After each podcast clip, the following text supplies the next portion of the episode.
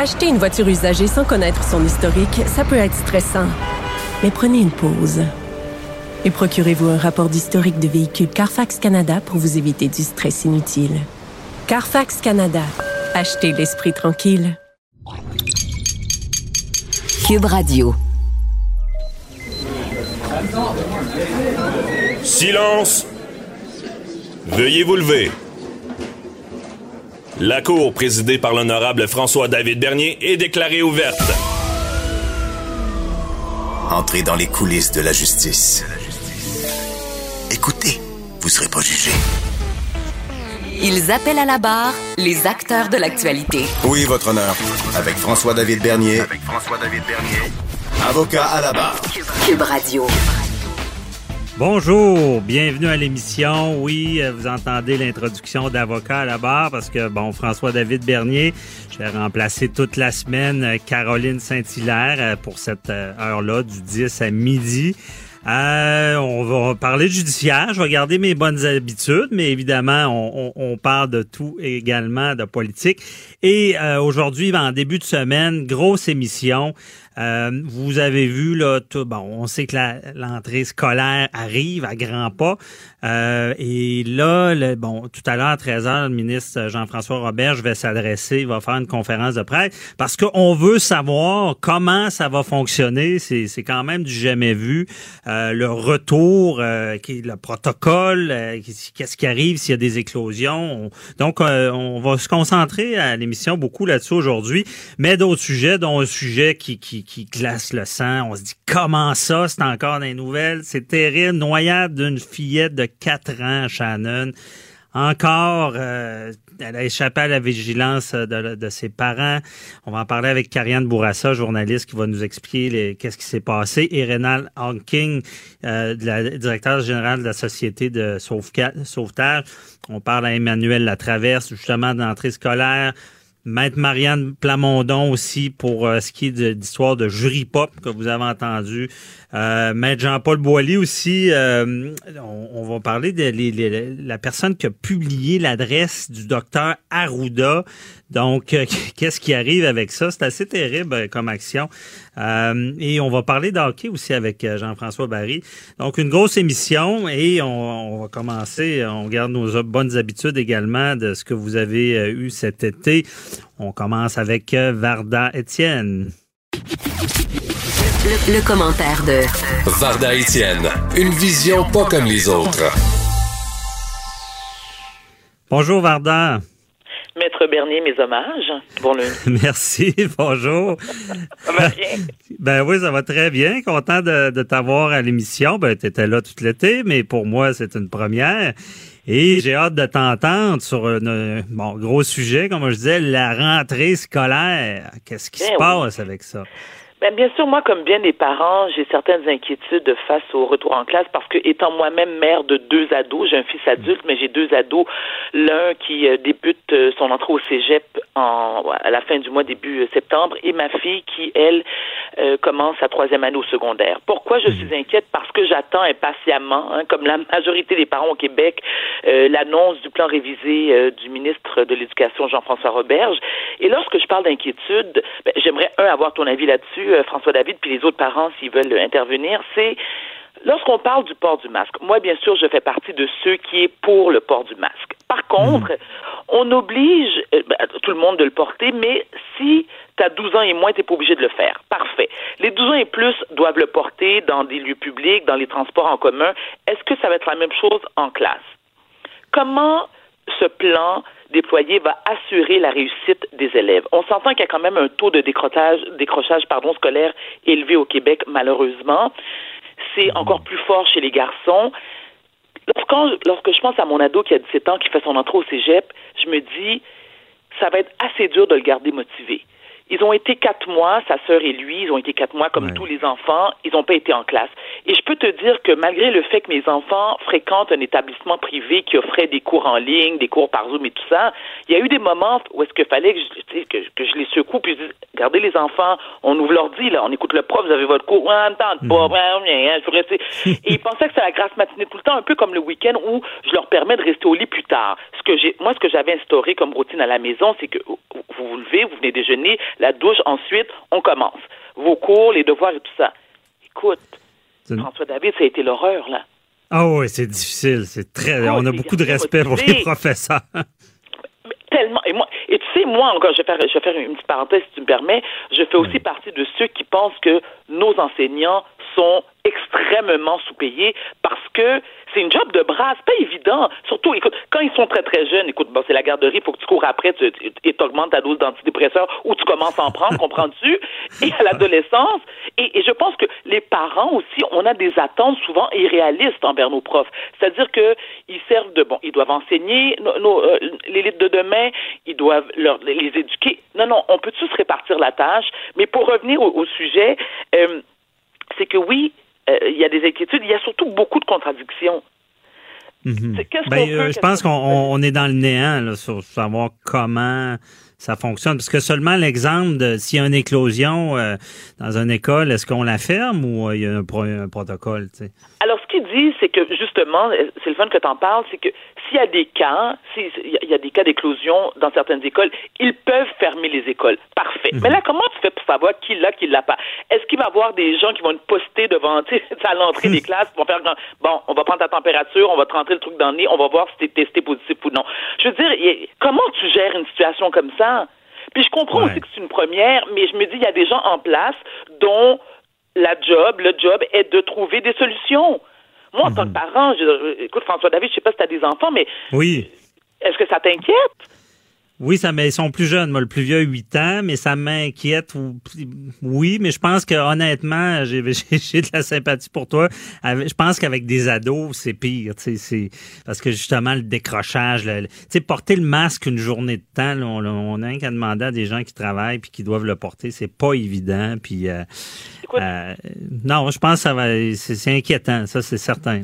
Mais tu sais, par rapport au port du masque, moi, mes deux ados travaillent en ce moment. Moi, je, les je, leur, ai demandé, puis ça leur a fait. Ils étaient très contents aussi de le faire. Ils ont commencé à travailler les deux cet été. Je suis très très fière d'eux. Ils sont motivés. Ils ont, ils, ils, ont, ils font d'argent, sont super contents. Wow. pas, de PCU, pas de PCU, c'est bon. ah non non non, moi j'ai non non non non. Le père et moi, nous, on était. Euh, écoute, à, chacun sa, sa, façon de faire, mais nous, on, on ne, on ne, c'est pas qu'on ne, on n'encourageait pas nos jeunes à aller à, avoir droit à la piscine parce que je me dis, vous êtes, vous êtes jeune, vous êtes en santé, euh, vous travaillez à cinq minutes de la maison, on vous amène, on va vous chercher, il n'y a aucune raison. Puis il y a une fierté aussi, hein, il y a une fierté de, de travailler, d'avoir, d'avoir une rémunération monétaire. Bon, et on est très fiers d'eux. Ils portent mhm. un masque tous les deux au travail. Ils travaillent 5-6 heures par jour, les deux. Au début, c'était difficile. Bon, naturellement, les réactions cutanées, tout ce que tu veux, mais moi, c'est toujours un exemple. J'écoutais, il y a des médecins là qui travaillent et qui ont le qui portent le masque depuis des années et des années, amènent 12 heures par jour lorsqu'ils font des des, euh, des chirurgies. Je veux dire, mhm. est-ce qu'on peut arrêter de jouer au bébé gâté? Puis là, je veux pas, plaît, les complotistes puis ceux qui sont contre le port du masque, envoyez pas de bêtises, ça m'intéresse pas, je vous lis pas, je vous l'ai dit mille fois. Je veux dire, s'il vous plaît, là, gardez votre salive pour d'autres personnes. Ben, moi, je, moi, je t'appuie, je suis vraiment pour le port du masque, puis c'est un moindre mal pour euh, gérer ça. Là. Il y a eu pire, disons, comme euh, restriction. Pensez à ceux qui sont à la guerre, pas évident. Exactement, exactement. Mais pour revenir à comment on va gérer le problème, moi, je, à mon humble avis, à mon humble avis, ce que je ce que je proposerais, mhm. c'est au lieu que les exemples au secondaire, au lieu que les enfants se déplacent de classe en classe, pourquoi le prof, lui, ne se déplacerait pas? C'est comme tu gardes une classe. Ah oui. Tu, comprends ce que je veux dire? Les, élèves ne bougent pas, ils restent dans la même classe, parce qu'au secondaire, en général, ils changent de classe, indépendamment oui, c'est vrai. du cours. Vrai, ça. Donc, si le prof se déplace, est-ce que c'est peut-être pas mieux de même? Ben, c'est pas mal mieux, non, mais, ça, c'est à 13 heures la, la, la, la, conférence de presse. Si Jean-François euh, Robert est à l'écoute, bonne idée, très bonne idée. C'est peut-être dans le plan aussi, mais c'est avec des façons de faire comme ça qu'on va éviter une propagation.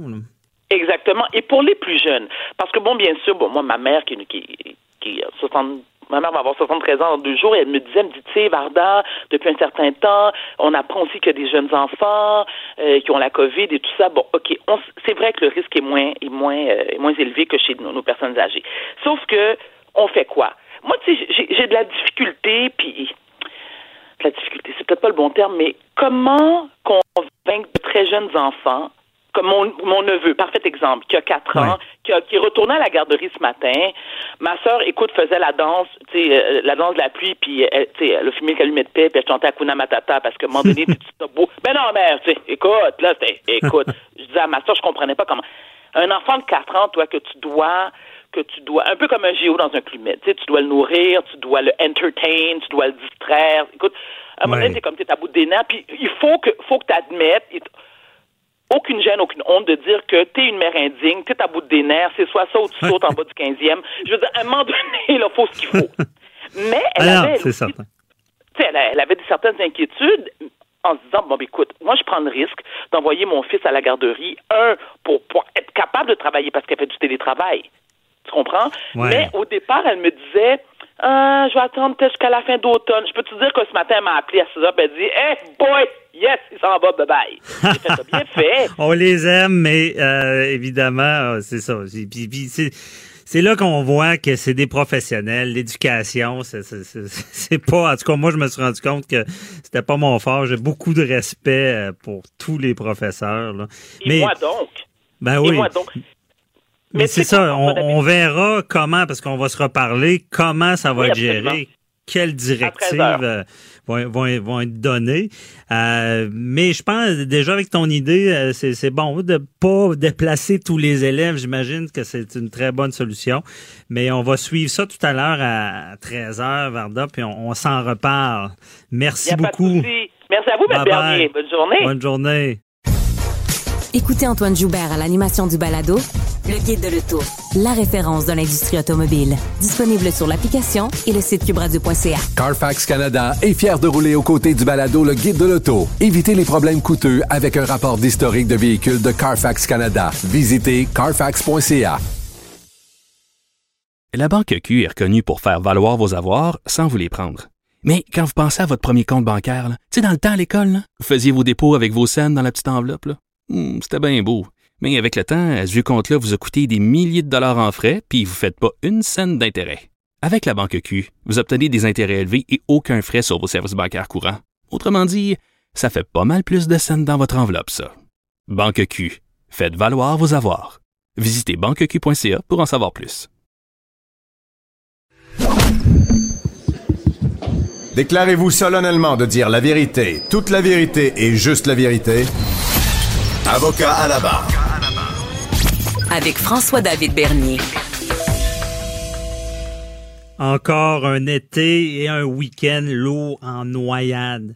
Euh, une fillette de 4 ans à Shannon, euh, c'est près de la, ville de Québec, euh, qui a été retrouvée dans la piscine du voisin. Bon, ses, parents, elle a à la vigilance des parents. Ses parents la cherchaient, je pense qu'ils ont commencé à la chercher. Il était 5 heures de l'après-midi on retrouvait à près de minuit dans la piscine du voisin noyé. C'est, ça glace le sang de, de, de, penser à ça.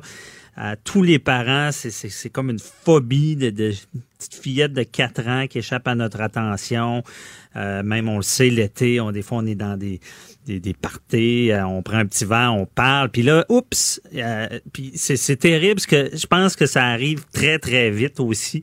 Euh, c'est sûr que les parents doivent être c'est la pire chose qui peut arriver pour un parent, de, perdre son enfant.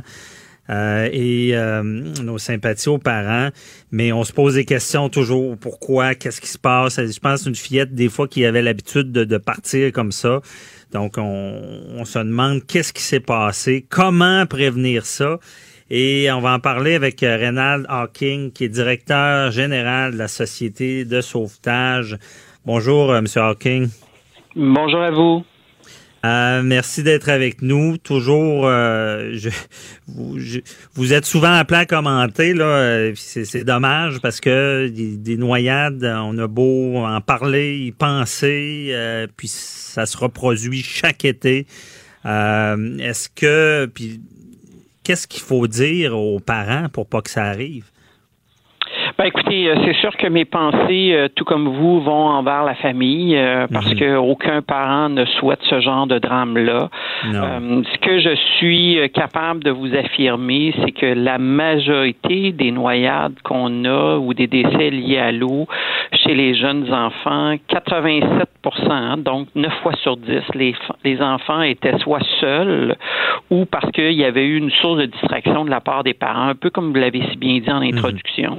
Euh, qu'est-ce qui fait que euh, notre puce a pu décider d'aller se baigner ou tout moins tomber, peut-être que c'est ça qui est arrivé, euh, dans la piscine du deuxième ou troisième voisin. Là, là ma question est comment je peux expliquer qu'il y avait une accessibilité possible euh, intervoisinage?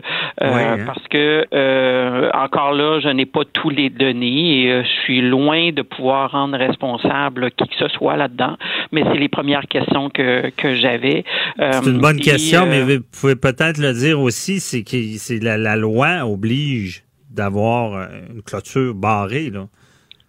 C'est que depuis 2010, ouais, c'est ça. Depuis 2010, on, on a ce qu'on appelle le règlement provincial concernant euh, les piscines résidentielles, qui impose à chacune des municipalités cette notion-là de rendre inaccessible le plan d'eau, que ce soit une piscine creusée, semi-creusée, temporaire, euh, du type euh, tempo, hors terre, attenant ou non attenant à la maison. L'idée, c'est il faut la rendre inaccessible lorsqu'elle n'est pas ouverte pour la baignade. L'enquête policière viendra nous confirmer ou infirmer certaines notions-là et définitivement l'enquête du coroner d'investigation viendra peut-être nous dicter un peu euh, quelles sont les recommandations euh, possibles pour éviter que ces drames-là puissent se reproduire. Euh, mm-hmm. il reste que moi, je suis de ceux aussi qui pensent, euh, et c'est pas juste moi qui le pense, là, j'ai des parents qui m'ont écrit pour me le dire, on éduque bien nos enfants par rapport aux jeux de la rue. Hein. Vous savez, on, dès qu'ils apprennent à marcher, on leur dit, tu peux pas traverser la rue sans la présence de maman ou papa. Il va falloir en faire autant par rapport à la baignade. Bon, là, on parle de piscine résidentielle, mais je peux penser avec le confinement, il y a bien des gens qui ont, sont allés se confiner à leur chalet, donc, euh, qui dit chalet mhm. dit souvent plan d'eau, lac, rivière, ruisseau. Euh, donc, prenez le temps, et euh, je ne dis pas que les parents ne l'ont pas fait, là, mais prenez le temps de, de, dire à l'enfant, quand tu veux aller te baigner, c'est avec maman ou papa. Euh, donc, ça, ça peut faire la différence d'éduquer son enfant, de, lui ben, rappeler ça. moi, je crois que le parallèle qu'on fait avec les jeux de la rue là est un bon parallèle. Euh, et comme je vous dis, je ne connais pas un parent qui n'a pas déjà retenu un enfant parce qu'il voulait traverser la rue sans mhm. qu'il l'ait pris par la main. Alors, c'est un peu la même chose par rapport au plan d'eau. Mais est-ce que c'est vraiment l'intention de, de notre jeune victime? Ça, malheureusement, euh, on ira par prétention avec l'enquête parce que ce que j'ai mhm. compris, c'est qu'elle n'était pas nécessairement en maillot de bain, cette puce-là. Donc, euh, il, reste de façon évitable. Oui. Ouais. Souvent, on entend je sais pas si c'est un mythe, on dit, mais les enfants sont comme attirés vers l'eau. Ils vont, les jeunes enfants, ils ont comme pas peur, mais ils vont se tirer à l'eau. Euh, c'est vrai? C'est très, très, très clair. Oui, oui, c'est très clair. Là.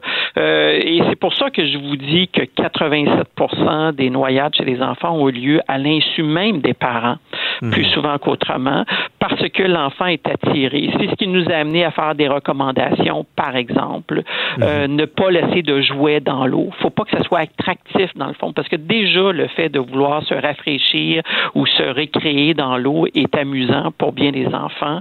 Euh, donc, moindre qu'un jouet qui reste à la surface de l'eau, un ballon par exemple, un matelas, ben l'enfant va peut-être être porté à aller récupérer le petit canard qui flotte, qui avait laissé là. L'idée, c'est qu'on l'enlève complètement et, naturellement, on s'assure que la portière qui donnait accès à cette piscine-là soit refermée. Je peux penser à ceux et celles qui ont installé leur, leur piscine hors terre avant 2010. On a mhm. encore ce qu'on appelle des échelles escamotables. Euh, ça aussi, euh, il faut s'assurer qu'elle soit bien remontée, euh, même si dans la nouvelle réglementation, ce n'est plus permis, ce genre de dispositif-là. Mais l'idée, c'est la rendre inaccessible, cette lorsqu'on est dans la cour arrière. C'est ça. Puis j'ajoute ma touche euh, judiciaire.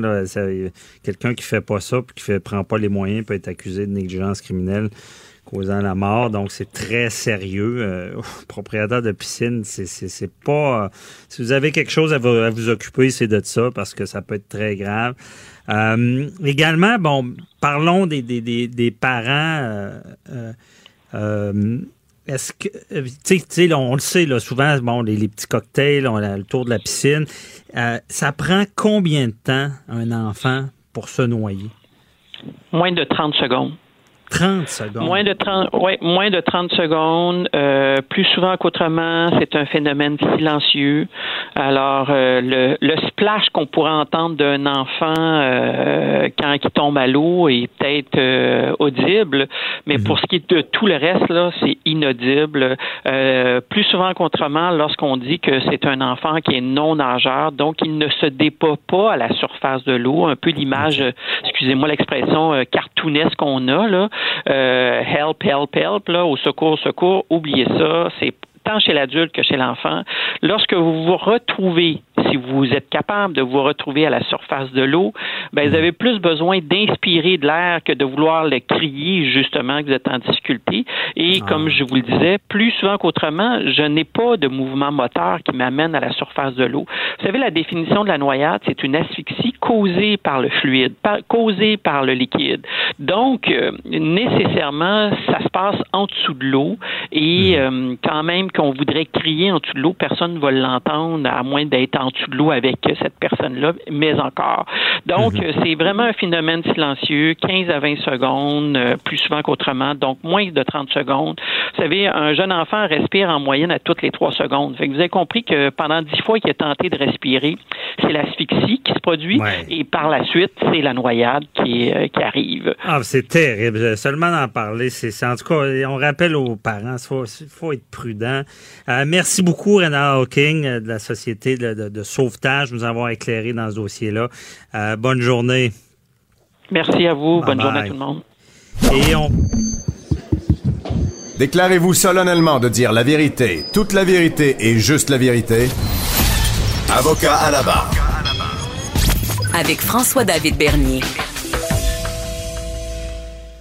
On continue la conversation sur les noyades avec euh, Karianne Bourassa, journaliste qui a couvert cette terrible nouvelle euh, en fin de semaine. Bonjour, euh, Karianne. Bonjour. donc, qu'est-ce qui c'est quoi qui s'est passé? C'est quoi les faits de cette histoire-là? Il ben, faut dire que présentement, il y, a, il y, a, deux enquêtes. Écoutez, on est toujours sur la rue Donaldson du côté de Shannon, euh, là où le corps de la petite euh, Léa Fizet a été retrouvé dans la piscine. Et c'est vraiment la maison voisine de l'endroit où elle habitait. Euh, et là, il y a le coroner qui était sur place très, très tôt ce matin, mais également les enquêteurs de la Sûreté du Québec. Il y avait les gens de l'identification judiciaire là, qui prenaient des photos un peu partout dans la cour. Mm-hmm. On a croisé là, plusieurs personnes. Il faut dire qu'on s'explique mal ce qui s'est passé. Ce qu'on sait que c'est vers 17 heures hier, euh, les parents qui ont signalé la disparition de la petite fille de 4 ans, euh, ils ont spécifié que c'est une petite fille enjouée qui aimait beaucoup jouer à la cachette. C'est pas la première fois qu'elle quittait comme ça euh, son domicile pour aller explorer là avec parfois ses amis, parfois seule, regarder ce qui se passait dans le quartier. Mais là, on ne la retrouvait pas. la mhm. ville de Shannon, sur les réseaux sociaux, même demandé aux gens, de regarder dans vos garages, regardez dans vos cabanons, la petite va, va peut-être s'y trouver. On est très, très près de la base militaire de Valcartier. Il y a beaucoup de militaires qui habitent ici. Euh, plusieurs ont participé aux recherches, aller voir dans le, secteur boisé derrière les maisons, aller voir également euh, dans les fossés. On a fait appel à, l'hélicoptère de l'armée. Il y avait les drones de la Sûreté de Québec, les maîtres chiens. Euh, puis finalement, c'est un peu après minuit, le minuit 45, on a découvert le corps inanimé de la fille dans la piscine. Son décès qui a été constaté par la suite à l'hôpital. Et, oui, là, on tente de comprendre ce qui s'est passé. Parce que et vous êtes euh, avocat, vous pourrez vous-même mhm. euh, euh, parler de ces questions-là. Plusieurs voisins qui disaient écoutez, c'est pas la première fois que la petite fille doit être ramenée à son domicile. puis ça, c'est au moins quatre, cinq, six voisins qui nous ont mentionné ça, qu'elle explorait souvent le secteur, elle échappait souvent, selon les voisins, à la vigilance de ses parents que c'est un dossier de négligence? Bien sûr ce serait étudié par les policiers. Est-ce que c'est vraiment un bête accident, quelques secondes comme ça d'inattention euh, qui a provoqué ce drame-là? Euh, vous avez entendu tout à l'heure euh, M. Hawkins de la Société de sauvetage qui l'a dit, ça prend quelques secondes à peine pour se noyer. Alors hier, il y a eu d'importantes recherches qui ont été menées, plusieurs heures d'angoisse puis finalement, c'est le, pire scénario qui s'est concrétisé. Là, on est encore dans le secteur et là, il y a des gens, des personnes qui viennent porter des peluches, il y a des amis de la petite fille qui sont venus, il y a des voisins qui sont venus porter des, des petites stations, des petites phrases, des chandelles et on fait un petit mémorial improvisé. Là. OK. Puis, euh, est-ce que tu constates, est-ce qu'il y a une clôture autour de la piscine? Est-ce que ça semble sécuritaire? On a on n'a pas accès à euh, l'arrière de la maison. Nous, euh, bien sûr, et on comprend mhm. parce que les policiers doivent euh, mener leur enquête. Donc, il y a vraiment un périmètre de sécurité. Il y a des banderoles qui empêchent les journalistes, les curieux, d'aller plus loin. on voit que c'est une piscine hors terre. On peut le voir de, de, la rue où on se trouve, mais et on n'est pas en mesure de voir est-ce qu'il y avait des, des, mesures de sécurité, est-ce qu'il y avait, par exemple, un cadenas. Et on a posé la question au porte-parole de la Sûreté du Québec. Pour l'instant, il n'y a aucune réponse. Alors, on ne sait pas si la piscine était conforme, si il pourrait y avoir des accusations, du moins des, euh, une mhm. mention en ce sens-là. Euh, mais euh, on sait qu'il y a une enquête, oui, qui est en cours, puis les policiers qui sont toujours sur place au moment où on se parle. OK. Puis les, les, les, parents doivent être dans, dans un état lamentable. et, on a pu s'entretenir quand même brièvement avec les gens de la maison où ça s'est passé. On a parlé avec l'oncle de, la, de la petite fille à ce qu'on comprend, il y avait plusieurs enfants, sept enfants qui résidaient sous le même toit, pas tous des frères et sœurs, euh, mais des gens de la même famille. Et oui, on comprend là, qu'ils sont sous le choc. Euh, eux, à ce qu'ils ont dit à mon collègue du journal de, de, Québec, euh, c'est vraiment un moment d'inattention. La petite fille regardait la télé, puis euh, on s'est aperçu qu'elle avait quitté, là, elle serait sortie par elle-même. alors oui, les policiers, les enquêteurs font du porte-à-porte, parlent à tous les voisins, parlent aux gens qui ont découvert la fillette, parlent également à la famille. on veut comprendre qui s'est passé pour éviter mhm. que ça se reproduise. Donc, on a un bilan très, très lourd cette année en ce qui a trop noyade, et surtout un enfant de cet âge-là, ça touche tout le secteur. Non, c'est ça, Karianne. Donc, c'est vraiment, si on peut au moins apprendre, donc à suivre l'enquête, euh, savoir qu'est-ce qui s'est passé dans ce dossier-là. Merci beaucoup. Euh, C'était Karianne Bourassa, journaliste. Acheter une voiture usagée sans connaître son historique, ça peut être stressant. Mais prenez une pause. Et procurez-vous un rapport d'historique de véhicule Carfax Canada pour vous éviter du stress inutile. Carfax Canada. Achetez l'esprit tranquille. La Banque Q est reconnue pour faire valoir vos avoirs sans vous les prendre. Mais quand vous pensez à votre premier compte bancaire, tu sais, dans le temps à l'école, vous faisiez vos dépôts avec vos scènes dans la petite enveloppe. Hmm, c'était bien beau. Mais avec le temps, ce vieux compte-là vous a coûté des milliers de dollars en frais, puis vous ne faites pas une scène d'intérêt. Avec la Banque Q, vous obtenez des intérêts élevés et aucun frais sur vos services bancaires courants. Autrement dit, ça fait pas mal plus de scènes dans votre enveloppe, ça. Banque Q, faites valoir vos avoirs. Visitez banqueq.ca pour en savoir plus. Avocat à la barre. Alors, je procède à la lecture du verdict. Avec François-David Bernier. Les meilleures plaidoiries que vous entendrez. Cube Radio.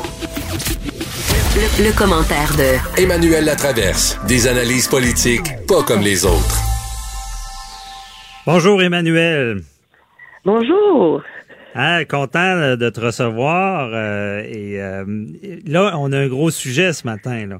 Euh, Jean-François Roberge, à 13h, va faire une conférence de, presse pour euh, la mise à jour de son plan pour la rentrée. Euh, est-ce qu'il y, a du travail à faire pour nous expliquer un peu comment ça va fonctionner à la rentrée? Oui, ben très certainement, parce qu'il y a quand même beaucoup d'incertitudes, là, je pense, pour la majorité des parents sur bon, est-ce qu'il va y avoir le masque? Là, on, semble comprendre qu'il va y avoir le masque euh, après dix ans dans les classes, mais euh, est-ce, que ça va être dans les classes, dans les mhm. couloirs? Je pense que l'inquiétude des parents, c'est beaucoup lié à quels vont être les protocoles s'il y a des éclosions. Mais moi, je t'avoue, l'espèce de, de révolte, là, la fronde qu'il y a eu dans les dernières semaines sur le fait qu'on était dans le noir, puis on savait pas ce qui se passait, puis mhm. ça m'a laissé un peu perplexe. OK, on, on, panique trop, euh, dans le fond. Ben, je veux dire, on, s'attend, on, comme parents, on va envoyer nos enfants à l'école malgré le fait qu'on est en pleine pandémie, là, tu sais. Mhm. Ça, c'est un On peut pas. Il y a personne qui peut s'attendre, je pense, à ce que le risque soit zéro.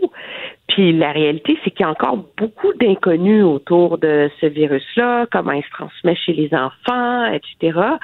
Et on n'a qu'à regarder euh, euh, dans les dernières semaines. Euh, toutes les autres provinces canadiennes ont fini par euh, dévoiler leur plan. Là. Euh, et il n'y a pas une province qui fait la même chose. Là. Alors, on, peut on peut présumer que ce sont tous des, des scientifiques. Tout le monde essaie de trouver la bonne solution, le bon compromis, mais à la mesure où l'école publique est, un peu coincée avec euh, euh, des vieilles écoles, des mauvais systèmes de ventilation, des classes bondées, il euh, n'y a pas, il a pas de, de recette miracle, tu sais. Alors, je pense que c'est un risque qu'il faut essayer d'assumer, mais c'est sûr que M. Robert doit trouver une façon de, de rassurer tout le monde aujourd'hui, là. Mhm. Mais, euh, mais on peut pas du jour au lendemain moderniser les écoles pour que ça soit plus facile. Non, c'est ça, il ne fera pas tout le système. Mais Emmanuel, toi qui connais bien les coulisses de la politique, là, comment euh, sont ses nerfs au ministère de l'Éducation, si je veux dire, euh, je pense qu'il y a beaucoup d'attentes, beaucoup de pression. comment tu penses que ça, fonctionne en, arrière coulisses? Non, moi je vois moi, je vois, tu sais, faut, faut pas oublier que euh, le Québec a, décidé en juin dernier que les écoles allaient rouvrir à temps plein. Là. Donc, la décision, elle était prise. Et ça, ça a quand même acheté deux mois là, à tout, euh, au centre de service, au réseau scolaire, euh, tout ça pour, pour se préparer en vue de ça. Là. Mm-hmm. alors là, on, on, est à on est à annoncer des ajustements quant à comment on va procéder là. Mhm. on, est on est comme en train de, peaufiner le plan. Alors que, euh, je veux moi, par exemple, j'habite en Ontario, j'ai appris la semaine dernière que ma fille allait aller à l'école finalement. je veux dire, en Ontario, on a ah demandé aux écoles de préparer trois plans. On ne savait pas si nos enfants allaient retourner à l'école ou pas. Alors, tu sais, je veux dire, je pense que le réseau scolaire devrait avoir une certaine avance, mais le, le le, le problème, je pense, et c'est le même un peu partout, puis c'est le même finalement dans les écoles que pour les résidences pour personnes âgées, que pour le reste de toutes ces infrastructures-là. C'est qu'on peut pas, parce qu'on est en pandémie, euh, corriger toutes les lacunes Mhm. qui demeure dans, dans notre réseau. Je veux dire, euh, la réalité, c'est que ça fait, fait des années là, qu'on en parle, que les écoles sont vieilles, les classes sont bondées, euh, les systèmes de ventilation. C'est ça, faut pas tout mettre dans le même panier de la COVID. Là. Ben, on peut pas du jour au lendemain s'attendre à ce que euh, à ce que on, on, ait des écoles qui permettent les ajustements. c'est sûr que si les écoles étaient super modernes, avaient des super systèmes de ventilation, des grandes fenêtres, euh, qui étaient à côté d'un parc, euh, que les mhm. profs pouvaient enseigner dehors, euh, que toute la, la façon dont on réfléchit à l'éducation, c'était de sortir les enfants des classes comme en, en Norvège, par exemple, ben, ça serait beaucoup plus simple qu'ici, là. Mais là, on ne peut pas corriger ça du jour au lendemain. Là. Euh, mhm. Alors, il faut, il faut, il faut assumer ce risque-là, malheureusement, comme parents aussi. Là. Et la société paie le prix de ce qu'on a enduré euh, comme lacune pendant des années. Là. Ben oui. Puis est-ce qu'il faut, euh, je pense que les parents, parce que là j'ai bien compris, en Ontario, tu as su à, court terme là, que, ça fonctionnait. Là. On, est, on est en avance ici. je pense que la population, il faut qu'ils acceptent qu'il y ait de l'ajustement une fois que ça va être commencé. Là. On peut pas tout prévoir. Là. Non, non, non, non, non plus. Puis c'est, euh, tu sais, c'est un dilemme quand même assez difficile comme parent. La réalité, c'est faire l'école à la maison quand tu travailles à temps plein, c'est, je veux dire, c'est une charge c'est pas facile. Et, euh, et aussi, la réalité, c'est que l'école à la maison, c'est beaucoup, je sais, je vais me faire lancer des roches, là, mais c'est beaucoup les mères qui finissent par s'en occuper. Toutes les études non, il faut pas se cacher non plus, c'est vrai. alors, euh, alors euh, il y a une partie aussi qu'on fait le pari de rouvrir des écoles pour que les parents puissent travailler, pour que l'économie puisse rouler. Alors, il y a, il y a plein de, de, compromis inhérents à ça, là. Alors, mm-hmm. je pense qu'il faut, il faut les, il faut les assumer que c'est un compromis collectif qu'on fait là-dessus. Là puis e, espérer que ça se passe euh, que ça se passe le mieux possible, mais il faut se sortir de la tête l'idée qu'on va avoir des garanties qu'il n'y aura pas de problème en envoyant les enfants à l'école. Espérer que ça se passe le mieux possible, mais s'attendre au pire. c'est ça, c'est ben, un dicton que j'avais trouvé dans un biscuit, chinois. oui, c'est ça. faut pas s'attendre au pire, mais il faut s'attendre à ce que ça soit pas parfait non plus. Oui, c'est ça. Emmanuel, euh, bon, comment tu vois ça, le port du masque? Parce que je, je sais même pas, je suis peut-être pas assez à jour. C'est confirmé là, que les enfants en haut de 12 ans à l'école vont ben, devoir porter le masque? C'est pas confirmé, mais c'est ce qu'on c'est ce qu'on c'est ce qui semble se, se dessiner à l'horizon. Surtout que faut pas oublier que ça va mieux que ça allait au mois d'avril au Québec, mais c'est quand même au Québec où il y a le plus de nouveaux cas par jour là, comme province au Canada. Là. Puis surtout dans la région de Montréal, la COVID est encore beaucoup là. Puis il semble y avoir un consensus là, qui dessine qu'en bas de 10 ans, les enfants sont pas vraiment des vecteurs. Là, puis c'est peut-être en haut de 10 ans là, qu'il y a des que, que plus plus vieillissent. Donc, moi, je, dans la mesure où le gouvernement a rendu le masque obligatoire et tout ça, etc., partout, je pense qu'il faut s'attendre à ce qu'il va y avoir une forme de ça. Tu sais. Mhm. Maintenant, le, le dilemme, c'est est-ce qu'on va le demander en classe, comme on fait en Ontario, ou on va le demander seulement dans les couloirs, les aires communes, etc., comme on le fait euh, en Alberta, là, si ma mémoire est bonne. Là. Mais je pense que ça, ça va faire partie, euh, partie du, du, du calcul aussi. C'est très, très c'est très mhm. certain. Puis il y a une façon aussi, le gouvernement a une responsabilité d'essayer de protéger les enseignants. Euh, qui vont être en classe là. Donc euh, donc ça, ça je pense que ça fait partie des, des gros doutes là qui continuent à, à planer là sur euh, sur qu'est-ce que va annoncer le ministre. Moi je crois comprendre qu'on va faire comme le compromis que pas de masque en classe mais un masque dans les dans les couloirs là tu sais. Mhm. Puis avec le masque, c'est quoi les problèmes qu'on va s'attendre? Parce que là, déjà, bon, on a vu beaucoup de contestations là, contre le port du masque. Euh, le fait que ce soit demandant des étudiants, on va-tu prôner disant qu'il va y avoir du décrochage, que ça va que ça sera pas gérable? Ben, je pense que l'inquiétude pour le masque, c'est beaucoup pour les plus jeunes, là. Parce que, hmm. tu sais, c'est euh, c'est quand même inconfortable, là, porter un masque. Ouais, toute la journée. Il n'y a, a, personne qui, qui se réjouit à le faire. je pense qu'il va y avoir des, des inquiétudes sur euh, la manipulation des masques, comment les enfants vont faire, etc. Moi, je pense que tout ça, ça, ça s'enseigne. C'est sûr que il va, il va avoir des gens qui vont dire que le masque devrait être porté en, classe, là, plutôt que, que dans les seulement dans les aires communes, là. Puis ça va être mhm. intéressant d'entendre euh, le ministre puis le ministre de la Santé essayer de de de, de justifier euh, ce pari-là, là. Euh, En même temps, enseigner puis être en classe avec un masque tout le temps, est-ce que c'est vraiment est-ce que c'est vraiment optimal? je pense que moi, je vois le gouvernement essayer de couper la poire en deux autour de, autour de ça. Là. Mm-hmm. Euh, mais il y, a, très peu de juridictions dans le monde, par ailleurs, qui exigent le masque en classe. Là. Donc, ça a l'air d'être comme un espèce de... de Compromis.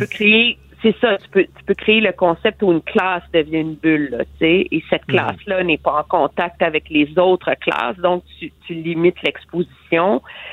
Puis là, ben, c'est quand il y a des, des risques de contact avec les autres que là, tu exiges euh, le port du masque. Moi, je pense que c'est comme ça que le, que le gouvernement va, va finir par le, par le justifier. Là. OK, je comprends. Et euh, qu'est-ce que tu penses de parce que bon, s'il y a des, des foyers d'éclosion dans les écoles, en ce moment, je pense qu'on n'a pas tellement de protocoles. L'école est fermée? C'est, est-ce que est-ce que tu penses qu'à 13 heures, il va arriver avec euh, une façon de faire s'il y a des éclosions? Oui, très certainement. Et, c'est, elle est, elle est beaucoup là-dessus, je pense, l'inquiétude euh, des parents. Là, tu sais, mm-hmm. je veux dire, euh, surtout, tu sais, quand on voit des enfants à l'école, est-ce que si euh, c'est un nez qui coule, est-ce qu'il faut qu'il aille à l'école? Comment, tu sais, comment c'est, c'est, c'est, c'est quoi les, les barèmes? Puis, est-ce que parce que et est-ce qu'on va se retrouver avec un système où euh, un centre de service un ensemble de règles, un autre un autre ensemble de règles, etc. Donc, je pense qu'il y a une obligation, là, et c'est ce qu'on s'attend, c'est qu'il y a vraiment des, des règles très claires euh, dans l'ensemble du réseau et dans l'ensemble Uniformisé, là. C'est ça. C'est ça. Alors, s'il y a seulement un enfant, euh, euh, on met ses amis proches en isolement, mais on ne ferme pas la classe. Il y a une éclosion, mais là, la classe euh, reste à la maison. puis le, le gros le, le gros test, c'est si on, ferme une classe, là, essentiellement, est-ce qu'on va être capable de, basculer facilement dans un mode d'apprentissage à distance? Parce que ça a beaucoup été ça, les ratés à l'automne. Là. Mm-hmm. les, les enfants qui avaient une super prof, l'enseignement à distance s'est bien passé. Les enfants qui n'avaient pas une super prof, l'enseignement à distance s'est pas bien passé. Alors, il faut, il faut, il faut qu'il y ait une, façon de s'assurer que euh, le mhm. service de l'éducation, c'est quand même un droit fondamental, le droit à l'éducation. Oui, c'est vrai, il ne faut pas l'oublier. mais on, on, va, on va s'en reparler. On verra ce qui, ce qui va être dit à, 13 h Merci beaucoup euh, de nous avoir éclairé, euh, Emmanuel. Très bien, ça me fait plaisir. Bye bye. Avocat à la barre. Alors, je procède à la lecture du verdict. Avec François-David Bernier. Les meilleures plaidoiries que vous entendrez. Cube Radio.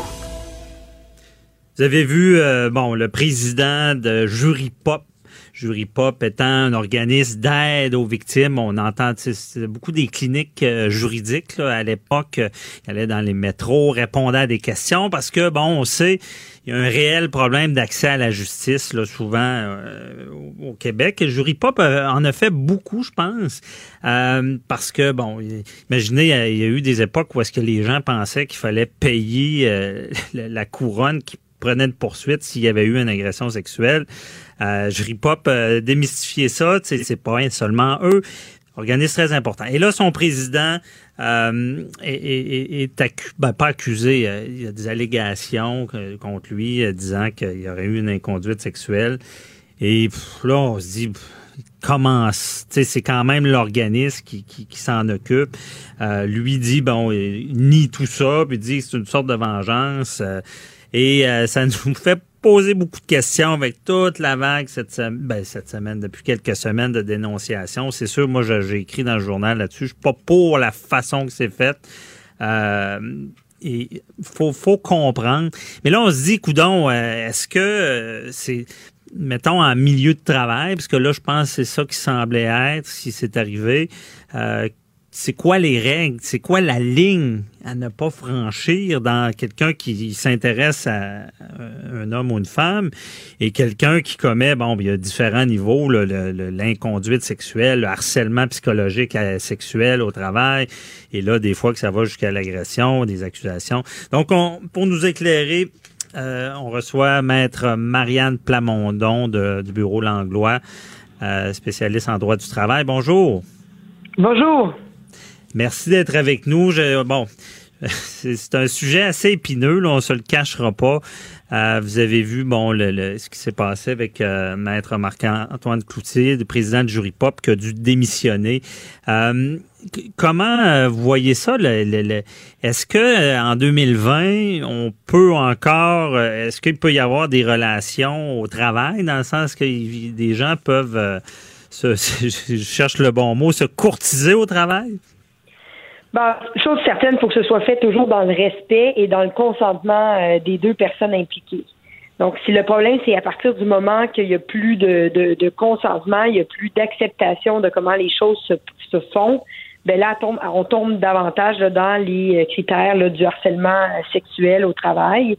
Et mhm. donc, tu sais, on parle de la conduite vexatoire, c'est-à-dire des, des, des commentaires blessants, dénigrants ou encore qui, qui, blessent la personne ou qui la font sentir comme étant menacée euh, ou, euh, prise dans une situation, un étau.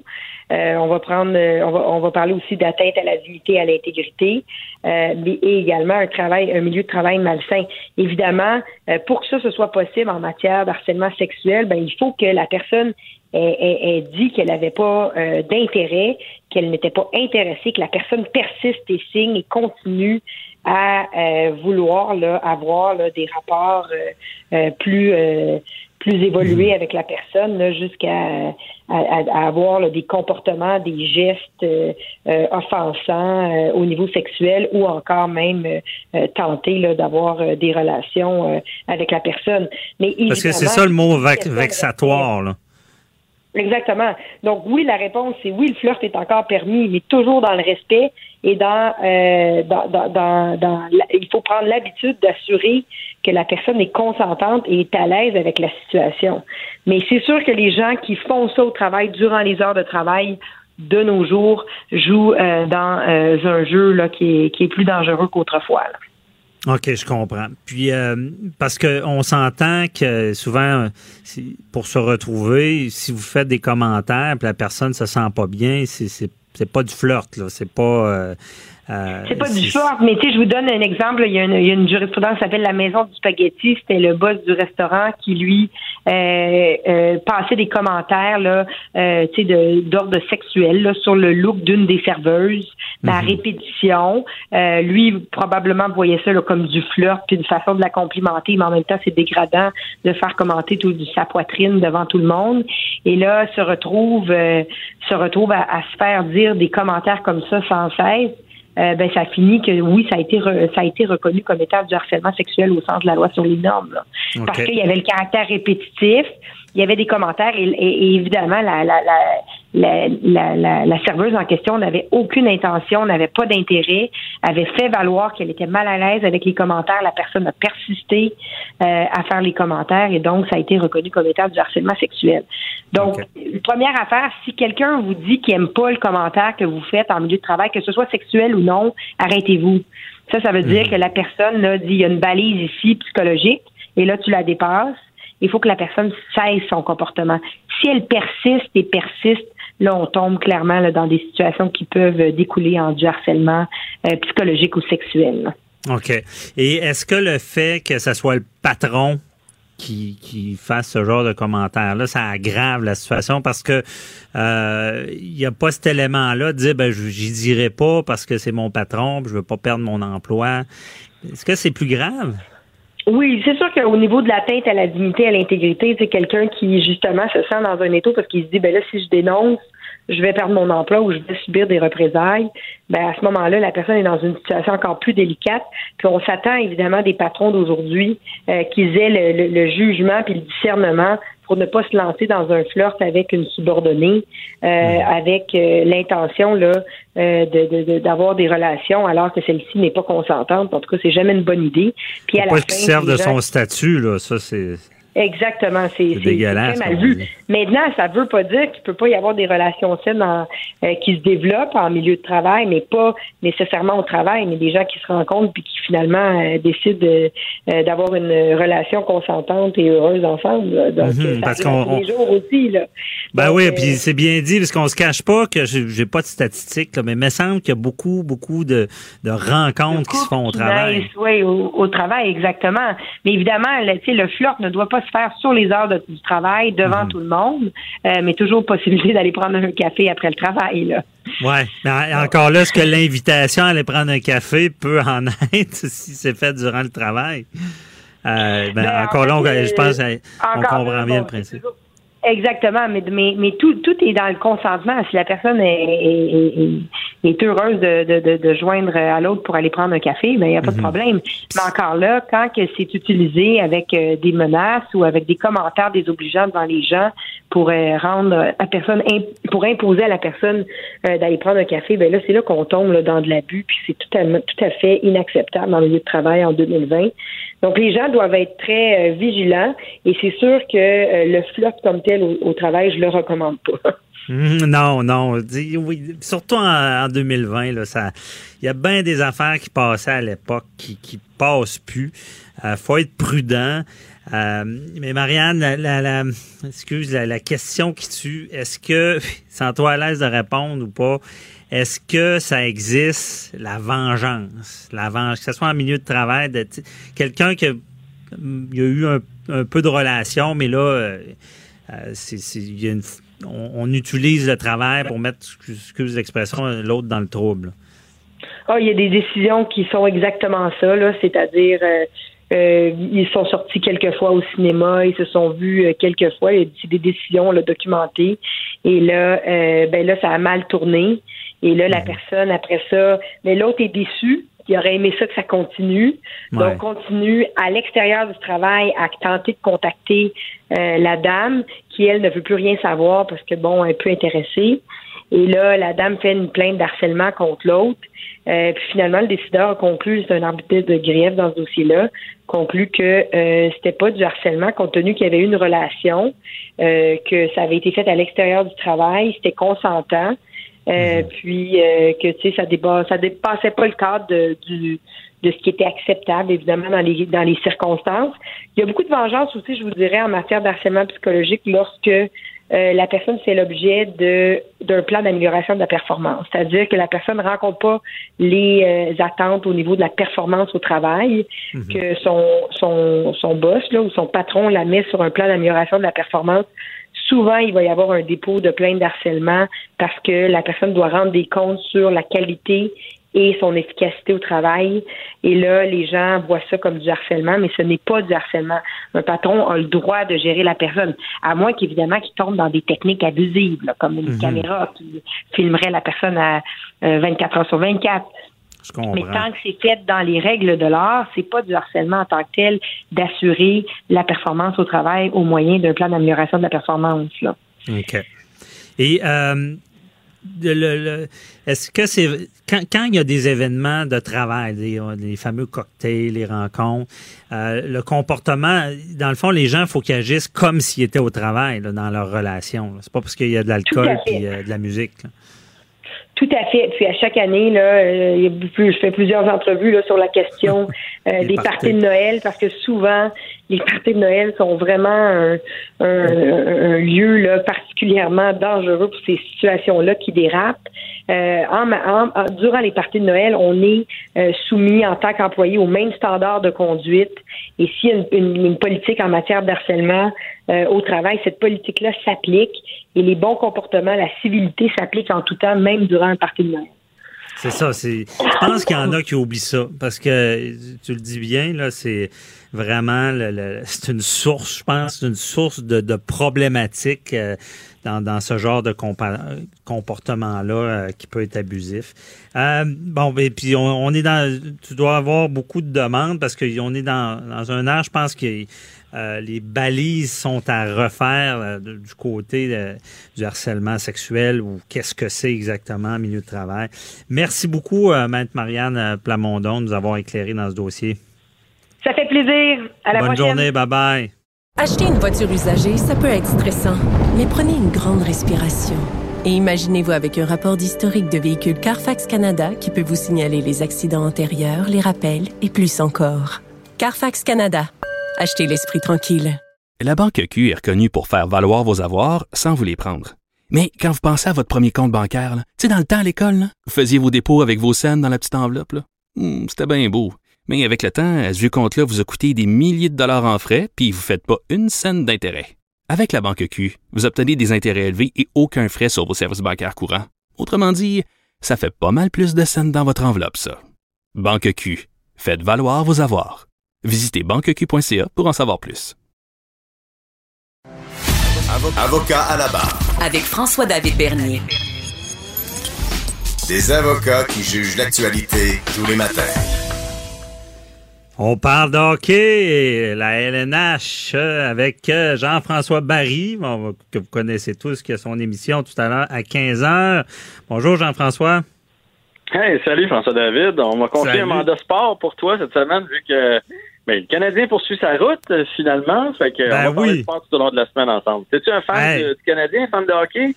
Oui, fan de hockey, mais surtout de séries. Donc, euh, je, je mets- durant la, la saison, moins, mais le, quand ils sont en série, et j'ai suivi la première partie avec attention, avec euh, accompagné d'ailes de poulet puis de petits bâtons de fromage qui rend ça plus agréable.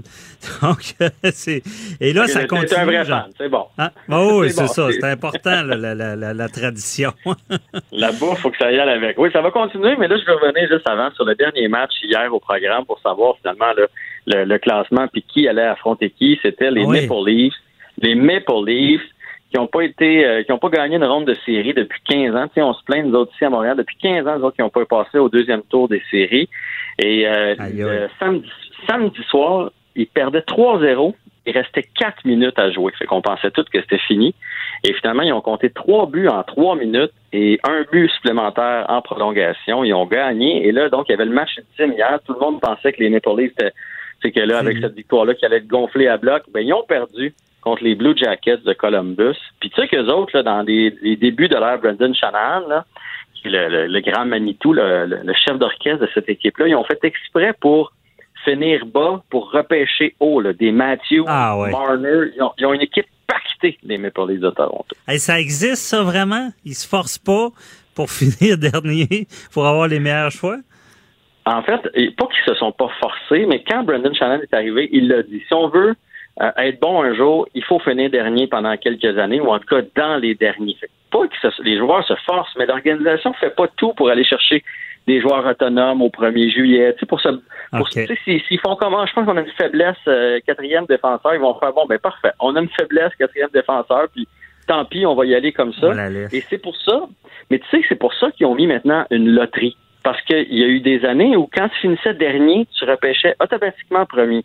Et là, il y avait comme une guerre. Il y avait une guerre avec les deux, trois pires équipes de la Ligue. Rendu au mois de février, là, ils se laissaient aller. Là. Ils faisaient tout pour perdre. Puis là, ça, c'est comme c'est de l'antisport et c'est pour ça qu'ils ont une ouais.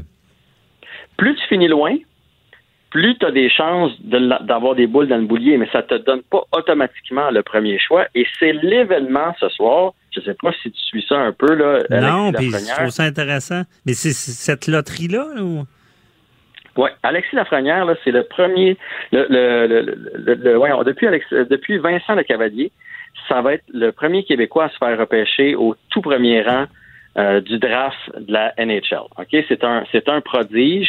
Euh, est-ce qu'il va emmener une équipe à la Coupe Stanley? Je ne sais pas, mais il va être dominant pendant 10 ou 15 ans. Et donc, ce qui s'est passé, la loterie est ce soir 18h, euh, diffusée d'ailleurs sur les ondes de TVA Sport.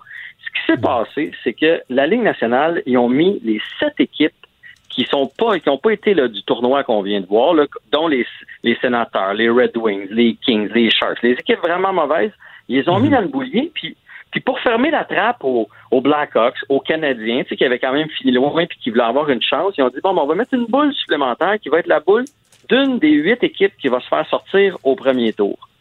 Ah, Et c'est cette boule-là, François David, elle avait 3,5 pour chance de sortir. C'est cette boule-là qui est sortie premier. Donc là, parmi les huit équipes éliminées, il y a quelqu'un qui va ramasser Alexis Lafrenière. Lui, il doit capoter. Parce que d'habitude, là, un Alexis Lafrenière se retrouve avec, mettons, les Red Wings qui n'ont pas d'équipe. Là, pendant deux, trois ans, euh, puis tu sais, pensons à Crosby quand il est arrivé à Pittsburgh. Pendant deux, trois ans, là, euh, t'essaies de bâtir une équipe alentour de ce gars-là, mais c'est long. Mais lui, cette année, tout est à l'envers. Donc, la Ligue nationale vient de créer un monstre. Parce que, au lieu de se retrouver dans une équipe poche, il va se retrouver dans une équipe soit être passable.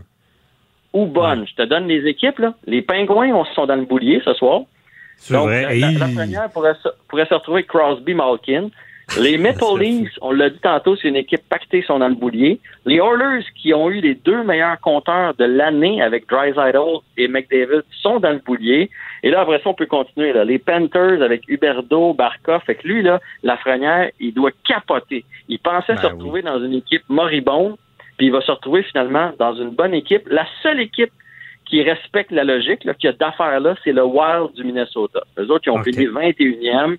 Si jamais Lafrenière se retrouve là, ça, c'est une vraie reconstruction. Mais les sept autres, Lafrenière va être gros dur et l'équipe qui va, être, qui va le repêcher aussi. Mais parce que c'est là, c'est un hasard. Là. Ça aurait pu. Il y, avait la boule de, des équipes éliminées, puis là, il y avait combien d'autres boules là, de, d'équipes qui, qui étaient derniers? Là? Je te donne un exemple. Les sénateurs qui ont fini dans les derniers avaient comme 25% des chances que sa boule sorte. Parce que les autres, il y avait plus tu finis de loin, plus tu as de boules dans le boulier. Ah, OK. Il y avait, il y avait cette petite boule-là qui était écrit équipe éliminée, donc on pouvait pas savoir c'était qui, et c'est celle-là qui est sortie en premier. Aïe, Et aïe. si le Canadien avait perdu contre les Pingouins, on aurait été dans la loterie ce soir. On aurait eu une chance sur huit. Mais là, on a gagné, donc on passe au prochain tour, puis les rêves d'avoir la- Alexis Lafrenière sont maintenant choses du. Ça, ouais, c'est ça. Bon, on est content qu'il ait gagné quand même, mais euh, et là, et moi, je, je connais un peu le hockey, mais la- cette loterie-là, là, j'en profite euh, pendant que tu es là, Euh, parce que là, il y a déjà eu un hasard. Et qu'est-ce qui se passe ce soir, c'est que on, on tire quoi, puis qui, qui, est, qui est impliqué là? Dans, soir, dans le fond, fond- on tire à- avec les équipes qui ont, qui ont, qui ont perdu. Mais comment ça fonctionne le, le tirage? Les huit équipes qui ont perdu sont dans le boulier, ils ont une chance égale. Et il va avoir le choix 1. Et après ça, 2, 3, 4, 5, 6, 7, 8, c'est les équipes qui n'ont pas participé au tournoi. là. Les sénateurs sont là-dedans, les Kings et tout ça. Et après ça, ça va aller à 9. Donc ce soir, on tire 1, 9, 10, 11, 12, 13, 14, 15. Tu me suis? Oui. Je comprends. Donc, mais tu sais, 9 et 10, ça demeure des bons choix parce que cette année, les experts s'entendent pour dire que c'est un repêchage. C'est une bonne cuvée. Là. Je sais pas si tu bois du vin. C'est un bon millésime. Donc, il y a plusieurs bons joueurs. Apparemment que le Qui, top 10, qui top aussi, 12, Alex, Alexis Lafrenière, ça, on, on le connaît, pas pas mal tout le monde commence à le connaître. C'est qui les, les, les, les gros noms? Là? T'as Byfield, qui est un autre Canadien qu'on a vu au championnat junior, euh, qui, qui tout le monde dit que il est peut-être aussi bon que Lafrenière. Il est pas loin en arrière. Son désavantage, c'est que Lafrenière, là, il était à deux semaines d'être dans le repêchage de l'année passée. Fait que lui, il a vraiment une année plus. S'il est année deux semaines plus vite, il aurait été, il aurait été déjà sélectionné.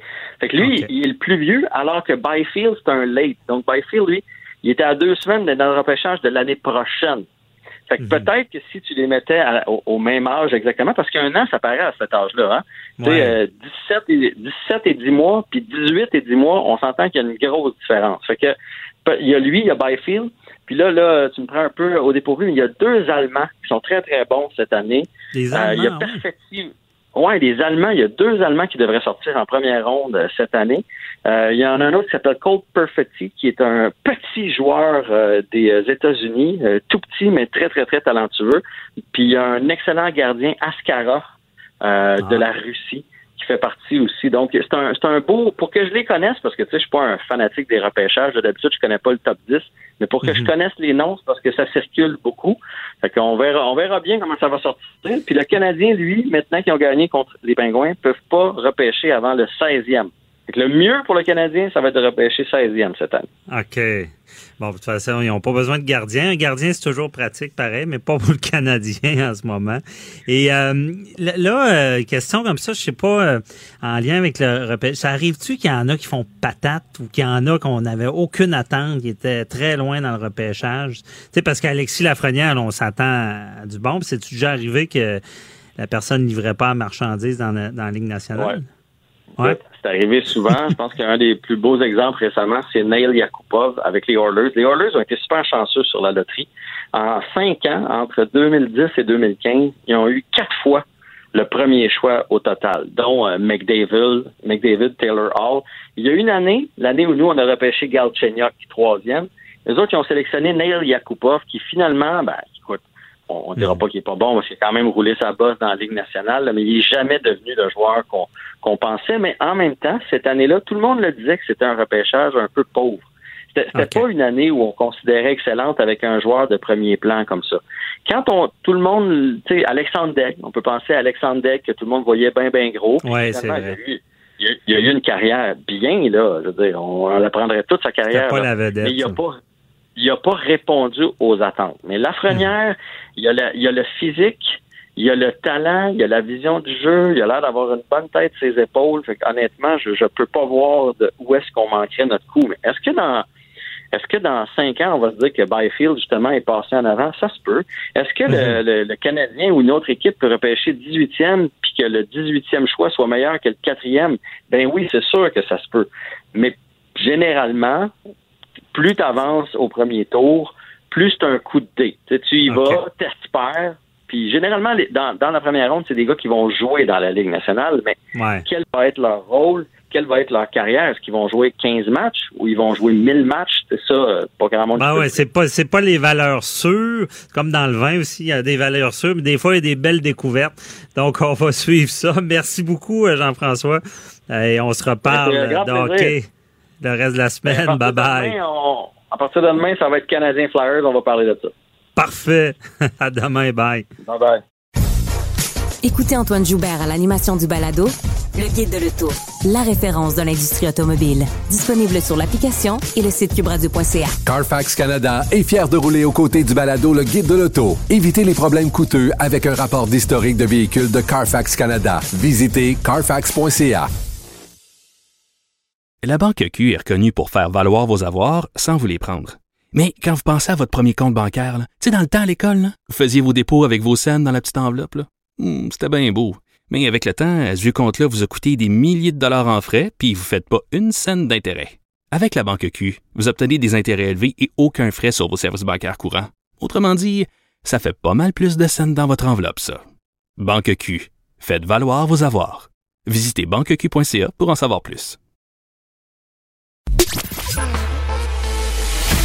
Préparez vos questions. Cube Radio vous offre les services juridiques d'avocats sans frais d'honoraires. Appelez ou textez. 187 Cube Radio. Cube Radio. 1877 827 2346. On revient sur le sujet de l'heure, l'inquiétude liée à la rentrée scolaire, inquiétude pour les parents, inquiétude pour les enfants.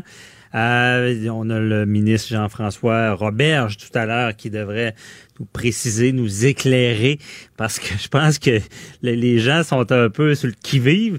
Tout à l'heure, euh, je parlais avec euh, Emmanuel Latraverse, elle disait qu'en Ontario, ils ont su que les écoles ouvraient il y a une semaine. Donc, je pense qu'au Québec, on est quand même prévoyant. Et euh, on en parle avec euh, Maude Goyer, qui est journaliste et chroniqueuse tendance, qui, qui, est mère aussi. Bonjour. Bonjour, François David. Merci d'être avec nous. Euh, et euh, bon, comment tu vois ça, cette rentrée-là? C'est une boîte noire ou euh, on est prêt? C'est tout à fait une boîte noire. Quand on pense, là, je, lisais un article dans The Economist qui disait qu'il y avait 90% des élèves sur la planète qui ne pouvaient pas fréquenter l'école physiquement depuis le mois d'avril. Donc, mhm. on sait que c'est hein, c'est beaucoup. Le 90 on, on doit, on est en... Il faut se demander c'est quoi les conséquences de ça. Puis là, ben nous, on est à 13 jours ouvrables de la rentrée, puis on est encore dans le noir. Fait que moi, je me demande un peu comment ça va se passer. Puis partout dans le monde, ça semble être très c'est très variable. Hein. Il y a des pays qui ont rouvert avec le port du masque obligatoire. Il y en a d'autres, les enfants peuvent jouer ensemble, pas de masque. Il y en a avec mhm. des. C'est vraiment. Fait que nous, comment, comment nous, on va décider de gérer ça? Et c'est tous les parents du Québec, je pense, vont être rivés à leur écran à 13 heures et vont suivre ce qui va se passer sur les réseaux sociaux ensuite parce que je me pose aussi la question qu'est-ce que ça va soulever comme télé? C'est pas évident d'être à la place euh, de, du ministre de l'Éducation parce que peu importe, il n'y a pas de scénario parfait et, et on le sait qu'il y a un risque, le risque d'éclosion est là. Je veux dire, c'est pas vrai qu'on va avoir euh, ce déconfinement-là scolaire et qu'on peut penser qu'on va éviter toutes les éclosions. C'est impossible. Oui, il doit avoir beaucoup de pression, certainement, sur ses épaules. Et euh, Maude, est-ce que euh, on a un modèle à suivre dans le monde? Euh... Place ça a l'air mieux aller ou, on ne sait pas encore? non, c'est ça, c'est un peu ça le problème avec ce foutu virus-là, euh, François David, c'est qu'il est un peu insaisissable. On, est, on apprend encore à le connaître puis à comprendre sa, sa, façon de faire parce que même euh, euh, certaines écoles qui avaient commencé d'une certaine façon, je pense en Israël par exemple, ils avaient commencé par faire des bulles. Finalement, ça a été là, ça a été arrêté. Les espèces de bulles, d'eux autres, je pense que c'était 12 élèves. Mm-hmm. Ça a été arrêté et l'éclosion a eu lieu après. Donc, il y a eu beaucoup d'éclosions après. Donc, ils ont comme fait le mauvais choix, mais il ne semble pas y avoir de modèle euh, en particulier. C'est comme un gros laboratoire. Hein. Tout le monde y va un peu, avance un peu là-dedans à tâtons. C'est sûr que c'est un des défis, je pense, de la ministre de l'Éducation, de nous de nous donner des consignes claires. Euh, ça prendrait un plan costaud qui va répondre à certaines questions. Et j'en ai dressé quelques-unes, euh, François. Okay. Peut-être regarder ensemble. En fait, j'en ai dix. Moi, j'ai dix questions. Moi, j'ai pas le oh. temps de tout regarder, mais. Allons-y. Est-ce que est-ce que l'école va être euh, va être vraiment mise obligatoire? Parce qu'on sait au début du, du, confinement en mars là, ben là au début c'était pas obligatoire, il y a les notes, oui c'était noté, non c'était pas noté, finalement oui on est revenu avec des évaluations. Donc là, ça serait important, je pense, que l'école redevienne obligatoire parce qu'on peut pas avoir cette espèce de retard là d'apprentissage puis qui, qui, peut avoir un, un, un, impact aussi sur le développement des enfants. Ben Donc ça, va falloir que ça soit dit, je pense, puis que ça soit compris par tout le monde euh, et, et que les parents ne portent pas ça tout seul non plus sur leurs épaules si en cas de, par exemple, d'horaire décalé ou, de d'horaire où les enfants seraient à l'école une certaine, certaine journée et certaines journées non. Je ne crois pas que ce soit le cas, mais au secondaire, je suis pas certaine qu'il n'y aura pas une espèce de temps partiel euh, dans certaines écoles. Je ne sais pas comment il va faire, mais la journée qu'ils vont remettre ça obligatoire, parce que la loi sur la protection de la jeunesse l'oblige. Oui. Je pense, j'annonce qu'il y aura un méchant débat judiciaire parce que euh, ça va être le deux, deux, deux grands principes qui vont s'affronter. D'un côté, l'éducation, l'importance, et de l'autre, il y en a qui vont invoquer tout ce qui est de santé publique, euh, l'importance de la santé. Ça va, c'est sûr que ça brasserait, là. Ben oui, c'est ça, mais je me mets dans le cas, par exemple, d'une famille qui est, euh, dont, dont, un des parents aurait des complications de santé, est immunosupprimé ou peu importe. Donc là, Et comment on fait, comment on gère ça, c'est, c'est, c'est, c'est extrêmement stressant pour eux d'envoyer des enfants. Là, si tu sais pas exactement comment ça va être contrôlé. Donc, moi, je peux comprendre que parents décident de faire l'école à la maison, mais là, est-ce qu'il va y avoir du support? Ça faisait partie de mes questions. Là. Est-ce que si on décide de pas envoyer notre enfant, est-ce qu'on va avoir un support adéquat? Ou encore, mm-hmm. si il y a un cas de COVID euh, qui est déclaré ou un enfant qui se sent pas bien puis on attend le résultat du test, est-ce que on le retire tout de suite? Est-ce qu'on ferme la classe? Est-ce qu'on ferme l'école? Est-ce que les enfants qui ont fréquenté cet enfant-là dans la même, justement, la bulle, vont devoir se retirer? Puis si oui, combien de temps? Puis pendant qu'ils sont retirés, est-ce qu'ils vont avoir une école à distance digne de ce nom? Est-ce qu'ils vont avoir du sport? Ça mhm. fait beaucoup. Il y a comme un, il y a comme un escalade. Il y a, comme un, ben oui. Puis est-ce qu'il y a du contrôle sur l'école à distance? Est-ce qu'on prend les présences? Euh, je ne sais pas si ça se fait, là. mais... Euh, non, c'est ça. Et puis après ça, le, le, fameux port du masque. Et c'est la question qui divise le plus et qui est la plus différente d'un pays à l'autre de ce que j'ai vu.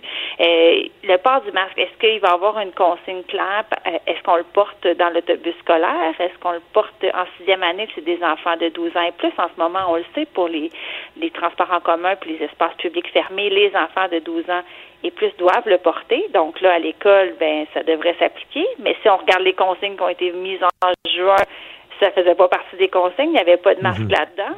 Euh, donc, moi, je pense par exemple pour les déplacements des élèves euh, à l'école secondaire. Mon garçon euh, fréquente une grosse école de 1200 élèves. je veux dire, est-ce que, comment ils vont faire ça? Ben, et, et, dans les questions aussi que je me posais, François David, il y a toute la question de, du retard à rattraper. Hein. Je le disais tantôt, 90% des élèves partout dans le monde n'ont pas été à l'école. Là, c'est pas vrai que ça mhm. cause aucun retard. Si on pense par exemple à la, juste à la lecture, euh, c'est pas tout, c'est pas tous les parents qui vont stimuler leurs enfants à lire, à la lecture. Et puis si on le sait que c'est un facteur euh, de réussite hyper important. Donc juste on regarde cet aspect-là, ce micro aspect-là, là il y a des retards qui sont en train de se faire. des élèves vont arriver en deuxième année qui ne savent pas encore. jusqu'où on tolère les, les retards aussi, c'est ça? Euh, évidemment, c'est une bonne question parce que est-ce que les enfants sont au même niveau? Ben, ils sont pas. C'est rare qu'ils sont au même niveau, mais euh, ça peut détonner dans ce sens-là. là ça peut avoir creusé un fossé. Et là, j'ai lu dans plusieurs euh, chroniques éditoriaux, on parlait de est-ce qu'on devrait retarder la rentrée scolaire euh, si on n'est pas prêt? Moi, je pense que c'est comme l'une des pires idées parce qu'en fait, hmm. l'école, c'est le filet social, c'est la première ligne, c'est les professeurs, le service de garde et même euh, des fois à la garderie, les, les intervenants vont constater certaines choses chez les enfants et vont lever le drapeau, comme on veut, comme on peut dire, puis pour que ces enfants-là aient de l'aide. Or, depuis la mi-mars, il y a plein de choses qui se, qui se passent derrière les portes closes chez les tout petits, entre autres, qu'on n'est pas au courant, qu'on ne sait pas des enfants, justement, là, je parle même pas de post-simulation de lecture, je parle d'enfants qui vivent dans des milieux démunis où il peut y avoir de la violence, et il peut y avoir toutes sortes de choses. Donc, si ces enfants-là, en ce moment, sont, on le sait pas. le coût social de la pandémie, je, le pense depuis le début, va être très grand. On en a pour des très mois. Grand, même. Il y, en a qui se sont posé la question si on aurait dû même fermer les écoles.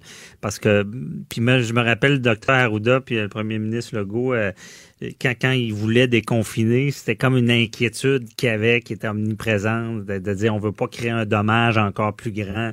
Parce que c'est sûr que c'est la, la base, les enfants, c'est c'est des périodes importantes pour eux, là, puis euh, c'est ça qu'on connaît pas encore. Hein. Oui, c'est ça, exactement. Donc moi, ça, ça, ça le, le, fait de retarder, je pense qu'il ne faut pas faire ça, mais j'espère que le plan euh, du gouvernement, qui doit être, je, pense, un plan costaud, je pense qu'on doit, on doit rentrer dans les détails. C'est pas vrai qu'on peut on peut brosser quelque chose de général. Il faut être clair, il faut être concis euh, par rapport, par exemple, aussi aux groupes bulles, les espèces de groupes, là, comment qu'on va faire pour maintenir ça à la récréation, à la pause lunch. Aucune idée. J'ai hâte de mm-hmm. voir c'est quoi les, les détails de ça. Mais ça, je pense qu'il faut que le plan soit prêt pour que justement on n'ait pas à retarder la rentrée scolaire parce que c'est les enfants qui paieraient. Plusieurs enfants, parce qu'il y en a qui sont très... Moi, mon garçon de, de 13 ans serait très content que la rentrée n'ait pas lieu tout de suite parce qu'il a bien aimé ça par l'école à la maison. Mais... Ben non, c'est ça. Il y, y, en a beaucoup qui aimeraient ça. Mais euh, il nous reste à peu près une minute. Mais euh, Maud, j'aimerais savoir, est-ce que tu penses que là, euh, il faut accepter de s'adapter sur le terrain? Euh, mettre, oui, un plan, mais de s'adapter quand ça va être pour de vrai. Là. C'est sûr qu'il va falloir s'adapter, mais ce que je crains, c'est des dérapages, des parents qui vont se mettre à. Imagine la chasse aux sorcières que ça peut créer, parce que là, est-ce qu'on va être courant quand il va y avoir un élève? Là, on va vouloir savoir c'est qui, euh, et comment. C'est de ça j'ai peur. J'ai peur des dérapages. Mhm. Euh, puis les parents dans des écoles primaires, je peux te dire, les secondaires, ça c'est quelque chose parce que c'est ton enfant, Ouais. c'est ta, ta chasse gardée, c'est ta, la prunelle de tes yeux. Oui, c'est ça. Donc comment ça va se passer? Mais c'est évident que les professeurs et tout le personnel de l'école qu'on veut aussi protéger là-dedans, ça il va falloir jouer un peu euh, à l'œil, euh, à l'œil et à l'oreille, c'est clair. Ouais. À suivre. On s'en reparlera. suivre. À suivre. On aura plus d'infos à 13h. Merci beaucoup, euh, Maud Goyer. Ça a été un plaisir. Bye bye. Écoutez Antoine Joubert à l'animation du balado Le Guide de l'Auto, la référence de l'industrie automobile. Disponible sur l'application et le site cubradio.ca. Carfax Canada est fier de rouler aux côtés du balado Le Guide de l'auto. Évitez les problèmes coûteux avec un rapport d'historique de véhicule de Carfax Canada. Visitez carfax.ca. La Banque Q est reconnue pour faire valoir vos avoirs sans vous les prendre. Mais quand vous pensez à votre premier compte bancaire, tu sais, dans le temps à l'école, là, vous faisiez vos dépôts avec vos scènes dans la petite enveloppe. Hmm, C'était bien beau. Mais avec le temps, à ce vieux compte-là vous a coûté des milliers de dollars en frais, puis vous ne faites pas une scène d'intérêt. Avec la Banque Q, vous obtenez des intérêts élevés et aucun frais sur vos services bancaires courants. Autrement dit, ça fait pas mal plus de scènes dans votre enveloppe, ça. Banque Q. Faites valoir vos avoirs. Visitez banqueq.ca pour en savoir plus. Déclarez-vous solennellement de dire la vérité, toute la vérité et juste la vérité. De 9 à 11. Avocat à la barre. Avec François-David Bernier. On perd pas les bonnes habitudes, même si, bon, c'est avocat à la barre cette semaine en remplacement de Caroline Saint-Hilaire de 10 à midi. Euh, et même, euh, j'annonce une primeur, l'émission Avocat à la barre est renouvelée, renouvelée pour l'automne, samedi, dimanche. Et j'ai mon chroniqueur avec moi, maître Jean-Paul Boilly, que tout le monde connaît, évidemment. Euh, Êtes-vous en forme? Toujours, toujours. On Parfait. a de bonnes vacances cet été. On a joué au golf en masse. Alors, on, on est prêt pour euh, la nouvelle saison. Bon. Et là, cette semaine, ben, on va collaborer un petit peu parce que on va vous- quand même vous, mettre des bons sujets. On va essayer de trouver des, des bonnes chroniques. Ouais. On va, on va trouver des, des sujets intéressants. Aujourd'hui, on en a un aussi. Très intéressant aujourd'hui. Euh, Ben intéressant, c'est pas le fun, mais on parle de, de, de, du- bon docteur Arruda qui, qui reçoit des menaces en masse sur Premier- les réseaux Premier sociaux. ministre aussi, Monsieur Premier Legault également. ministre aussi, Monsieur Legault. Et euh, pire que ça, moi, ça, ça me jette à terre. Heureusement, la personne a été arrêtée. Quelqu'un qui va publier l'adresse sur les médias sociaux en mettant une phrase pas menaçante, mais c'est comme dire euh, fais attention à toi, mon ami. Euh, by the way, si ça vous tente de communiquer avec, ben voici son adresse et son numéro de téléphone. Ben ça, le ticoun qui a fait ça, là, des petites nouvelles pour lui. D'abord, cette semaine, il y a eu la visite à Ding Dong chez eux, Sûreté du Québec. Bonjour, monsieur. Vous avez fait des trucs qui, qui sont peut-être pas corrects. Parce que les gens pensent que sur les réseaux sociaux sont anonymes, puis euh, les adresses IP peuvent pas re- retrouver. Non, non, on a des petites nouvelles pour eux autres. D'abord, les réseaux sociaux, là, c'est pas anonyme, là. C'est, c'est, pas, t'es pas dans ton petit coin tout seul, là, puis dans ton coin d'ascenseur. Non, non, c'est pas ça. C'est l'inverse. C'est un ventilateur. C'est, c'est, ça crache partout. Et puis là, les gens reprennent, les gens partagent. Alors, ce monsieur-là fait des choses, puis là, évidemment, on va regarder parce que on est des avocats. On va regarder c'est quoi les conséquences de ça. On a vu, il y a eu des arrestations, promesses de comparaître au mois d'octobre. Des PCP n'a pas été très avare de, de, de, de, commentaires là-dessus. A dit, écoutez, on va vous faire valoir plus tard là, quelles vont être les accusations portées, etc. Mais il y a des possibilités qui existent dans le code criminel. Puis il y a même des possibilités civiles, parce que de la responsabilité civile, vous savez, Maître Bernier, vous qui êtes encore un jeune avocat, mais euh, on avait l'article 1054 dans l'ancien code de procédure, euh, qui est maintenant 1457 pour les férus de, de numérologie, mais qui dit à peu près la même chose, c'est que toute personne qui, on disait, euh, qui, qui, qui est capable d'avoir une certaine sénilité, là, en fait, capable de, qui est capable de distinguer du bien et du mal, qui est écrit dans le code, il est responsable du dommage qu'il cause à autrui. Et ça, c'est pas juste du dommage matériel, ça peut être du dommage psychologique, ça peut être même du harcèlement. Alors, dans ces cas-là, le docteur Arruda pourrait très bien euh, décidé lui-même de poursuivre, de poursuivre au civil parce que ça cause des dommages. Écoutez, là, euh, on a beau dire, puis là, on parle de ce monsieur-là, là, je le nommerai pas, là, parce que je veux pas y faire... Mais ça dépend du portefeuille de la personne poursuivie. Il y a ça aussi, parce on que... peut poursuivre et rien avoir. Un jugement encadré, ça vaut pas cher. Alors, un jugement sur un, sur un, dans un cadre, sur un mur, que tu peux pas exécuter par un huissier parce que la personne n'a pas de bien à faire saisir, ça vaut pas cher. Mais des fois, il y a des questions de respect aussi. Il y a des questions de, de, de, de, de faire en sorte que les gens n'abusent pas de leur pouvoir, entre guillemets, parce que les réseaux sociaux, c'est un pouvoir. C'est un, un, pouvoir qui, qui, est presque aussi important que les médias maintenant, avec les années. Moi qui est plus vieux, qui ai connu les périodes où on n'avait pas de cellulaire, on n'avait pas de, de, réseaux sociaux, on, a, on fait difficilement euh, faire aller une nouvelle autrement que par les médias traditionnels. Maintenant, c'est plus le cas. Alors, avec les réseaux sociaux, et là, les gens pensent que parce qu'ils écrivent en arrière d'un ordinateur, comme je disais tout à l'heure, il n'y a pas de conséquences. Le code criminel prévoit, puis vous le savez mieux que moi, parce que vous avez quand même une certaine expertise là-dedans, euh, il prévoit deux sortes d'infractions euh, qui peuvent être, qui pourraient être utilisées, puis dans, lequel, si on y va par voie sommaire, évidemment, par voie sommaire, vous le savez, ce sont des infractions qui sont moindres, donc avec ouais. des peines moindres, mais avec, si on y va par voie criminelle, là, on peut aller jusqu'à 10 ans de prison, c'est sérieux. Alors, sérieux. On, on, parle, un article, par exemple, 264.1, à ne pas confondre à, à 264.1, ça, c'est les subtilités de la justice. Hein. Des fois, on, on dit un numéro d'article, puis on se pense savant, on va le lire, on dit, ben, c'est pas ça, non, ça, c'est point 1. On parle de 1 entre parenthèses, on parle de harcèlement criminel. Et ça, lorsqu'on le lit, c'est important parce que on dit que c'est quelqu'un qui fait quelque chose sans se soucier de ce qu'elle euh, de ce que la personne qui est harcelée euh, puisse recevoir euh, des effets déraisonnables pour elle ou craindre pour sa sécurité. Alors, dans le cas, par exemple, euh, du, du, du, fait que le monsieur a dit subtilement, ben là, écoutez, une petite tape dans le dos, mais on sait très bien que ce monsieur-là était avec la gang de complotistes, quelqu'un qui dit que non, c'est pas vrai, euh, c'est ce qui est vrai, c'est ce qu'une personne a dit sur Facebook, et les 100, 100 120 ou, ou 1200 spécialistes à travers le monde qui ont dit non, c'est pas ça, non, c'est pas important, c'est ce que cette personne-là a dit, puis liberté, puis ah ouais donc. Non, écoutez, euh, quand vous faites des gestes comme ça, c'est des gestes de harcèlement. C'est du harcèlement qui peut être criminel ouais. et vous pouvez être poursuivi. C'est ce qui va y arriver possiblement, même si on n'a pas fait part encore des, des poursuites. Mais il y a plus que ça.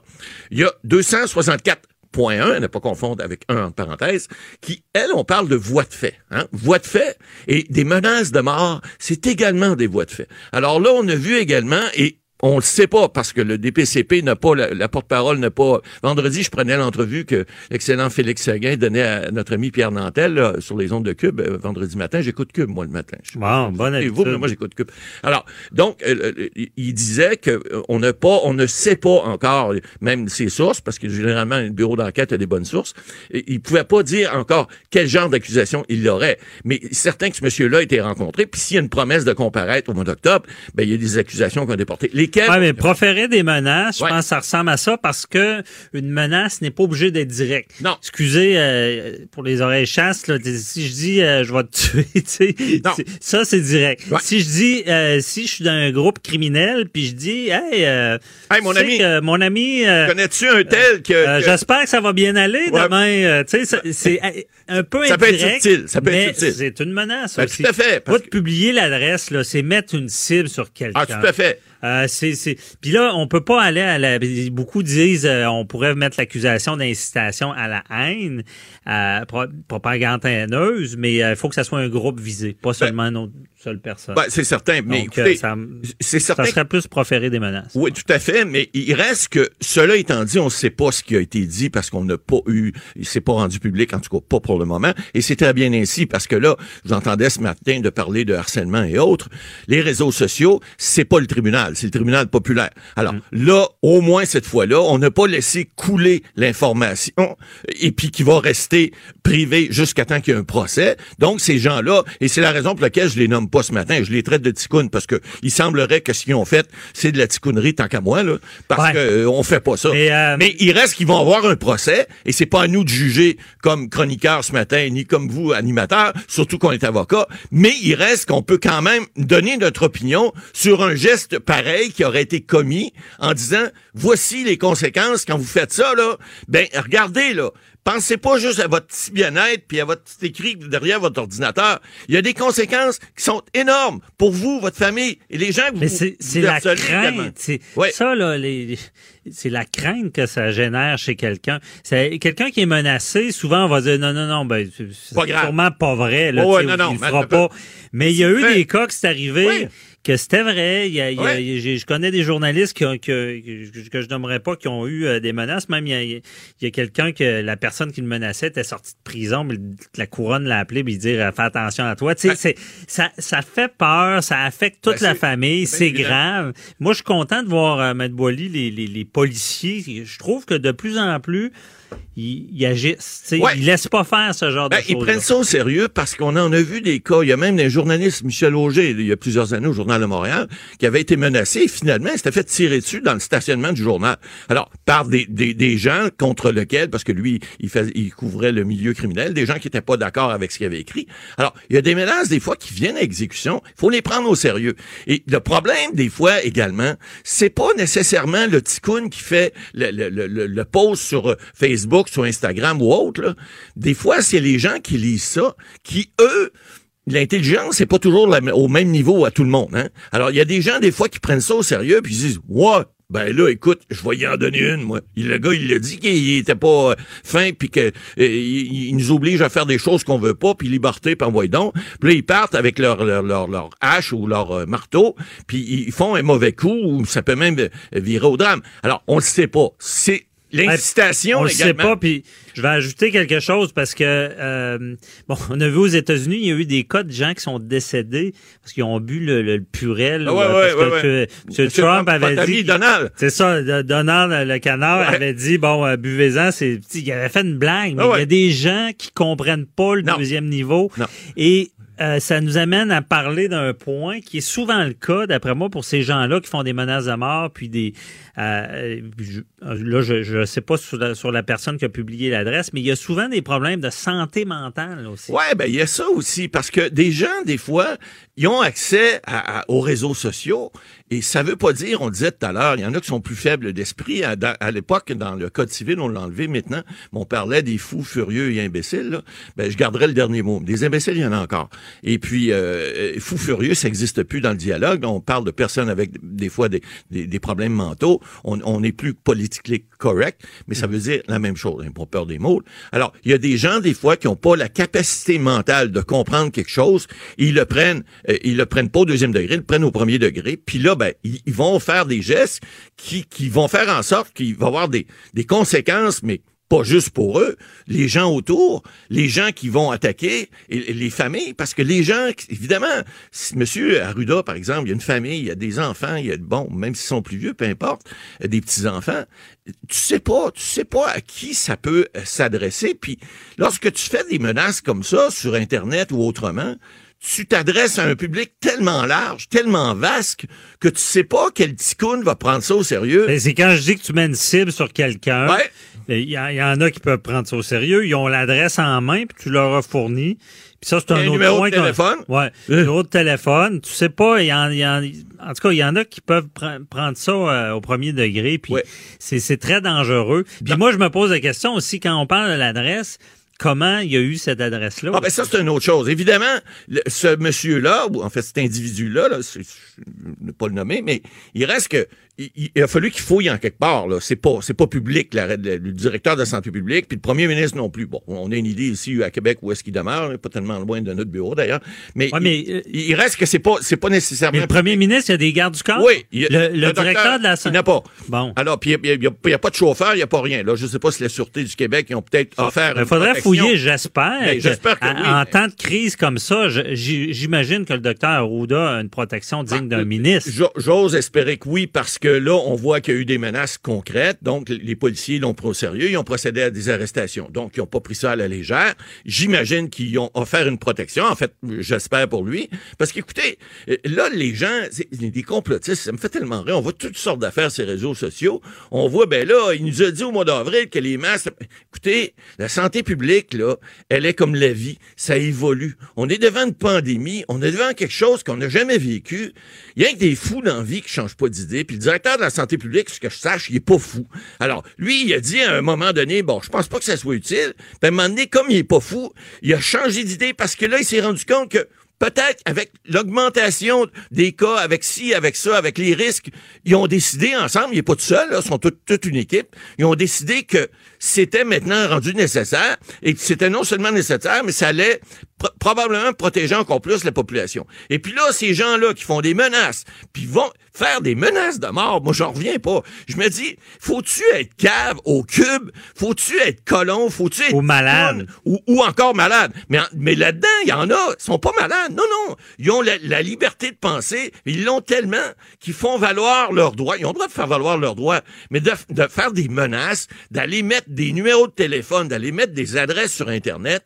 Je veux dire, faut pas avoir les jugeotes trop trop longues pour penser que ces gens-là ont une intelligence qui sont capables d'aller, euh, euh, par exemple, gouverner ou aller prendre des décisions pour des gens. Ces gens-là, tant qu'à moi, ils doivent être encadrés. Et puis, euh, si c'est pas encadré par la police, des travailleurs sociaux, je sais pas qui, mais ils ont besoin d'être contrôlés parce qu'ils sont dangereux. C'est des gens qui font des affirmations qui sont tout à fait gratuites. Puis là, ils vont tu sais, l'incitation à, la violence, mais c'est un peu ça. Le, harcèlement criminel, c'est souvent ça. C'est d'inciter des gens, des fois de dire, euh, tu sais, le principe du mafioso là qu'on a vu là, il y en a un qu'on disait, ben là c'est pas lui qui fait sale besogne, d'habitude ils vont, vont chercher les autres en bas là. Ben des fois ils sont trop primés, ils sont pas capables, ils sont trop, il faut qu'ils réagissent tout de suite. Mais il reste que faire de l'incitation à la violence, c'est un peu ça. C'est de dire aux gens Bon là, écoutez, ces gens-là méritent pas, alors euh, euh tassez-les, euh, faites quelque chose pour que on soit, on, puisse respecter nos libertés. On soit pas obligé de mettre des mains. Voyons donc. Soyez intelligents deux secondes. Puis avant de faire des choses sur Internet comme ça, ben pensez donc qu'il y a des conséquences beaucoup plus grandes. Puis là, je suis content parce que ces gens-là, j'espère que ça va être rendu public à un moment donné, puis on va, euh, on va publiciser le fait qu'ils ont été en tout cas, accusé à tout le moins, puis peut-être condamné, ça va peut-être décourager les autres. Ben, l'exemple est donné. Voilà. Euh, pour ceux qui, qui, seraient tentés de faire ça, ben, un, on l'a dit, hein, il y a les, les pseudonymes, la ah, police non, non, te, ils te ça dans le temps de le dire. Ils vont y chercher. Ils vont, ils vont agir, ils vont, ils vont aller vous arrêter. je, je souhaite pas à personne de passer dans cette d'être accusé puis de devoir dire ah, c'est une blague là, ça, pas drôle. ça marche pas. on se rappelle aussi, tu sais, c'est de, de, créer dans, l'accusation de proférer des menaces, c'est de, de, créer la, la, la, la peur chez la personne. Puis je pense qu'on était là avec euh, donner l'adresse en public puis avec un petit commentaire. Merci M. Boily, on va se reparler cette semaine. Bye bye. Le buzz de Vincent Dessureau. On parle à Vincent Dessureau qui est en onde tout à l'heure. Bonjour Vincent. Salut, comment ça va? Ça, va très bien. Bon, content de t'entendre. Ben oui, mais je suis content d'être euh, dans le rôle de l'animateur parce que souvent, euh, c'est toi qui m'interroge. C'est la première fois que les rôles sont inversés. Très content euh, d'être avec toi cette semaine. Bon, et puis qu'est-ce qu'on parle à l'émission, là? Euh, ben là, on commence par, euh, je ne sais pas si tu as des euh, actions de Amazon, mais si oui, la pandémie a été profitable pour ceux qui avaient des, des, actions du, du géant du web.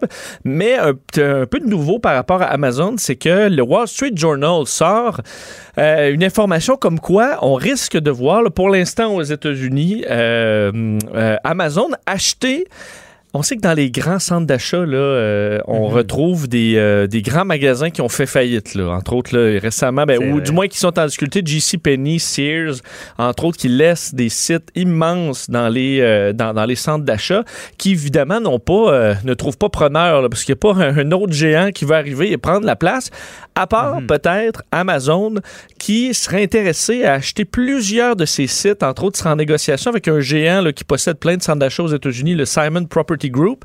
Euh, l'objectif, c'est pas de faire des salles de montre ou de, des magasins à rayons, c'est tout simplement d'utiliser l'espace pour faire des versions réduites de leur centre de distribution. Euh, qui Ah. sont, euh, il y en a des géants, il y en a un, si je me trompe pas, ici à Mirabel, euh, près de Montréal. L'objectif, ben évidemment, il manque d'espace, puis une croissance folle pour Amazon, mais on veut surtout Ben faire oui. les fameuses livraisons rapides. Euh, Ça veut dire on, on garde intact le magasin, mais il est pas ouvert au public. Puis on, on achète en, comme d'habitude sur Amazon. Puis eux, c'est comme un entrepôt. là. Ils Exact. avec ça. Et là, ils vont t'envoyer. L'objectif étant d'être le plus près des gens possible. Les centres d'achat sont quand même bien situés. Il faut dire plus que des entrepôts euh, ou des zones euh, industrielles, des quartiers industriels. Les centres d'achat sont quand même bien situés. Mhm. Euh, L'objectif, faire de la livraison ultra rapide. là. Donc, euh, avoir des articles différents pour les membres Amazon Prime, livraison le jour même, même dans certains endroits. Alors, pour gagner la course à la vitesse, ce qui fait que ça empêche les concurrents qui sont jamais capables de se placer, d'être aussi efficaces. Quand tu as besoin de quelque chose, souvent tu dis, ah ben là, je veux ça. Moi, j'ai le goût d'avoir une friteuse. Commande ça, tu l'as le lendemain. Euh, alors que euh, un autre magasin, un autre site va peut-être prendre plus de temps. On, sait, on nous habitue à cette vitesse-là et qu'après ça, elle est impossible à suivre pour les concurrents. Alors, il y aurait euh, l'intérêt d'acheter ça. Et ce qui va être quand même un peu lourd, c'est que déjà pour les centres d'achat, on sait à quel point euh, ils, ils en arrachent. Ouais. Et, et là, de voir, ils en arrachent en grande partie à cause d'Amazon. Et là, de voir l'immense, souvent, c'est des façades gigantesques, là, les, les anciens euh, Sears ou euh, JCPenney ou Target. Mais là, de voir le Amazon écrit dans leur face tous les jours, c'est encore plus douloureux. Là. Ben oui, la belle pub. Puis je, je sais pas ce que tu en penses, mais j'ai l'impression. Moi, je me rappelle avant la COVID, tout le monde disait bon, euh, euh, l'avenir, euh, acheter en ligne, euh, puis euh, bon, plus, de magasins, puis les magasins fonctionnaient. Moi, j'étais dans les, dans les irréductibles, dans le sens que je voulais rien savoir d'acheter en ligne. Ouais, ouais. Je voulais aller en magasin. Mais là, j'ai l'impression que la COVID a précipi- nous a précipité dans le futur. Là, Ben oui, parce que tu- même moi, j'y pense. C'est ça, parce que tu as pris des habitudes à acheter en ligne, même que certains, j'en parlais avec des, des, des proches, que là, mettons, plusieurs on se sont mis à commander toutes sortes d'affaires pendant le confinement, parce qu'on avait comme besoin de, de nouveautés, puis on savait pas quoi faire. Donc, euh, les gens se sont mis à recevoir des, des articles, et c'est un peu comme recevoir un cadeau, la monnaie, tu sais plus, surtout qu'il y avait des délais. Il y a une boîte qui arrive à tout bout de champ, puis ah, mais mon Dieu, qu'est-ce que j'ai commandé là? Et euh, euh, une fois que tu commandes plus, tu t'en ennuies pour certains de recevoir euh, des colis à la maison. cadeaux. Euh, donc, ça devient peut-être même, euh, je veux pas dire addictif, là, mais Oui, euh, disons, oui. l'intérêt est quand même là à toujours se commander des trucs. Euh, ce qui montre que l'action d'Amazon est euh, quasiment doublée là, pendant la pandémie, alors qu'évidemment, pour les autres, ça a été plus difficile. Donc, euh, un gros Mais succès. ça doit. Puis je trouve ça intéressant ce que ce que tu parles parce que là je comprends ils veulent jouer sur la rapidité. Euh, puis c'est souvent moi, moi des fois j'aime pas commander parce que je veux pas attendre. Tu sais, je vais au magasin, je le prends, je l'ai. Mais là on s'entend qu'ils seraient capables de livrer euh, encore plus vite. là. Ben, le jour même, dans certains cas, évidemment, dans Oh. les grandes villes, on s'entend, euh, t'es, t'es- t'es sur ta- dans tes pantoufles le matin, puis ça arrive le soir, ça cogne à ta porte, c'est quand même un bon service. Euh, alors, est-ce que les autres vont pouvoir suivre? Est-ce qu'il y aura, un- à un moment donné, un concurrent qui pourra s'installer pour au moins garder, parce que là, ça coûte pas trop cher, mais évidemment, lorsque tu domines tout le monde, ça peut, ça peut monter. Alors, euh, on va devient- surveiller. Ça Euh, devient presque un monopole. C'est c'est tellement difficile pour tous les autres d'aller, euh, comme on dit en bon québécois, les accoter. Euh, François David, est-ce que tu es un, un amateur de James Bond? Oui, Bon, oui, euh, 007 là, c'est oui. C'est, hein? Et là, écoute, il y a un grand sondage en Angleterre fait par le radiotimes.com auprès de 14 000 Britanniques. Puis évidemment, euh, James Bond euh, en- euh, au Royaume-Uni, c'est quelque chose, c'est important. Euh, sur quel est le meilleur James Bond? Et ça, si tu lances toujours un pavé dans la mare là, en faisant ce genre de, euh, de sondage-là, mais au lieu de faire un sondage juste pour dire quel est votre préféré, ils ont fait un peu comme on avait fait à Cube avec les, les premiers ministres du Québec, un paquet de duels qui amènent à une sélection finale. Et euh, ben là, ça fait scandale parce que, Ah euh, écoute, c'est, ça fait pas l'unanimité. euh, Mais qui- c'est le meilleur film ou le meilleur le meilleur acteur. acteur, c'est ça. OK?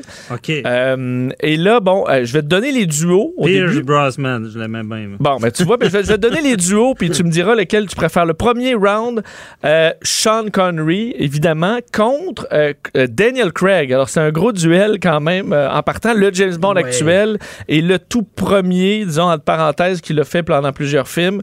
Euh, comment ça a sorti, tu penses? Euh, Ben c'est sûr, Sean Connery a tout le temps été aimé, mais Daniel Craig, je, personne l'aimait au début, mais je pense qu'il a, a, gagné à être connu, puis moi, c'est ça serait Daniel Craig. Ah oui, ben écoute, euh, 56-43 en faveur de Sean Connery. Ah, Alors ça. évidemment, c'est un duel assez fort, là, mais... Dur euh, à donc, déloger, Sean Connery. euh, le deuxième, peut-être un petit peu plus facile, Pierce Brosnan, t'en parlais tantôt, contre Ouais. George Lazenby, qui a euh, fait un seul film, Ouais. euh, qui est jugé quand même par- Brosnan, les fans comme étant peut-être le meilleur, sinon un des deux meilleurs films de, de l'histoire euh, dans 1969. Euh, George Lazenby, donc, perd effectivement avec 23% contre 77 pour Pierce Brosnan. Ensuite, et c'est là la surprise, Roger Moore contre Timothy Dalton, qui en a fait Pas Timothy qui gagne. et c'est Timothy Moore. Dalton qui l'emporte. Euh, euh, contre les jeux de mots poches de Roger Moore. Moi, je suis pas un grand fan de Roger Moore, donc euh, j'étais Ah ouais, ben moi c'est l'inverse. Je- Roger Moore, je l'ai aimé, je sais pas pourquoi. C'était comme peut-être à l'époque que ça jouait quand j'étais jeune. Ouais, il était rendu à comme mon- 65 c'était lui, ans. Il faisait des jeux. Il y avait un habit brun. Il faisait juste des jeux de mots. euh, un parfum qui, qui brûle. Puis là, c'était, oh, ce parfum en flamme d'odeur. Puis il faisait juste des. À la fin, c'était un peu long, euh, Roger. À mon, à mon à mon humble avis. C'est peut-être ça qui l'a, qui l'a fini par le, le- le faire baisser. Et euh, donc, ensuite, les, les trois gagnants étaient mis un contre l'autre, soit Connery, Dalton et Pierce Brosnan. Et c'est Sean Connery qui Ouais. l'emporte comme étant le meilleur James Bond de tous les temps à 44% Mais, autre surprise, le deuxième est Timothy Dalton. Euh, Coudon. Il y a des beaux yeux bleus, c'est peut-être ça. oui, mais il était, moi, je l'ai quand même euh, bien aimé. Et Pierce Brosnan qui euh, a la médaille de bronze. Alors, c'est euh, la surprise là-dedans parce que, je, écoute, j'ai pas le choix de sortir l'anecdote quand je le peux. J'ai soupé en tête à tête avec l'un de ces acteurs-là. Euh, selon toi, lequel? Hey, il me semble que Roger Moore, il venait souvent au Québec. Ouais, j'aimerais bien, mais non, c'est George Lazenby, donc celui qui a fait un seul film, euh, qui est quand même un personnage. Il y a un documentaire extraordinaire sur George Lazenby qui Mais dans un- quel contexte? Euh, en fait, c'est qu'il était. euh, son, son documentaire était présenté au Festival du film de Québec. Et je devais l'interviewer et les organisateurs m'ont fait manger avec lui dans le, au restaurant du, au sommet du Concorde. là. Alors, Oh. on a pu jaser, mais ce gars-là a une histoire de fou parce qu'il est devenu du jour au lendemain. Lui, c'était pas un acteur. Il est devenu. Il, s'est, il est allé chercher un costume euh, qui ressemblait à celui de Sean Connery. Il est arrivé avec toute la confiance du monde à l'audition. Il avait une gueule pour ça. Il a été pris. Euh, et euh, il est devenu une superstar du jour au lendemain. Ensuite, il a, ça y a monté à la tête. Il s'est mis à demander des prix de fou et on ne l'a Ah, pas ok. repris. Et il a perdu un peu. Il a saboté sa carrière comme ça. Mais il s'est, lui, il y a, je sais pas combien de Bond Girls dans ce film-là. J'ai demandé là, avec combien as-tu des relations sexuelles? Il a dit toutes sauf une. C'est la- l'actrice principale dans le film qui voulait rien savoir de lui. mais il donne vraiment, vraiment une, une bouille sympathique. Donc, euh, le moins Ah, connu, mais bon. pas le moins intéressant. Alors, euh, Sean Connery, c'est le grand champion quand même. Ouais, C'est bon, c'est un curriculum vitae euh, aussi d'avoir joué James Bond. Ouais, mais après ça, ça a été plus dur pour le curriculum, mais euh, quand même, quand même, une belle histoire. Quand même, il nous reste un peu. Tu voulais parler des, des- des- du monde euh, narcissique. Ben, il nous reste 10 secondes. Je dois te dire, écoutez mon Oh. émission à 13h. Je vais en reparler des pervers Bon, narcissiques. On s'en reparle plus tard. Parfait. Bon, ben, j'invite tout le monde à t'écouter tantôt. Merci, euh, Vincent. Bye bye. Cette émission est maintenant disponible en podcast. Rendez-vous dans la section balado de l'application ou du site cube.radio pour une écoute sur mesure en tout temps. Cube Radio, autrement dit. Et maintenant, autrement écouté.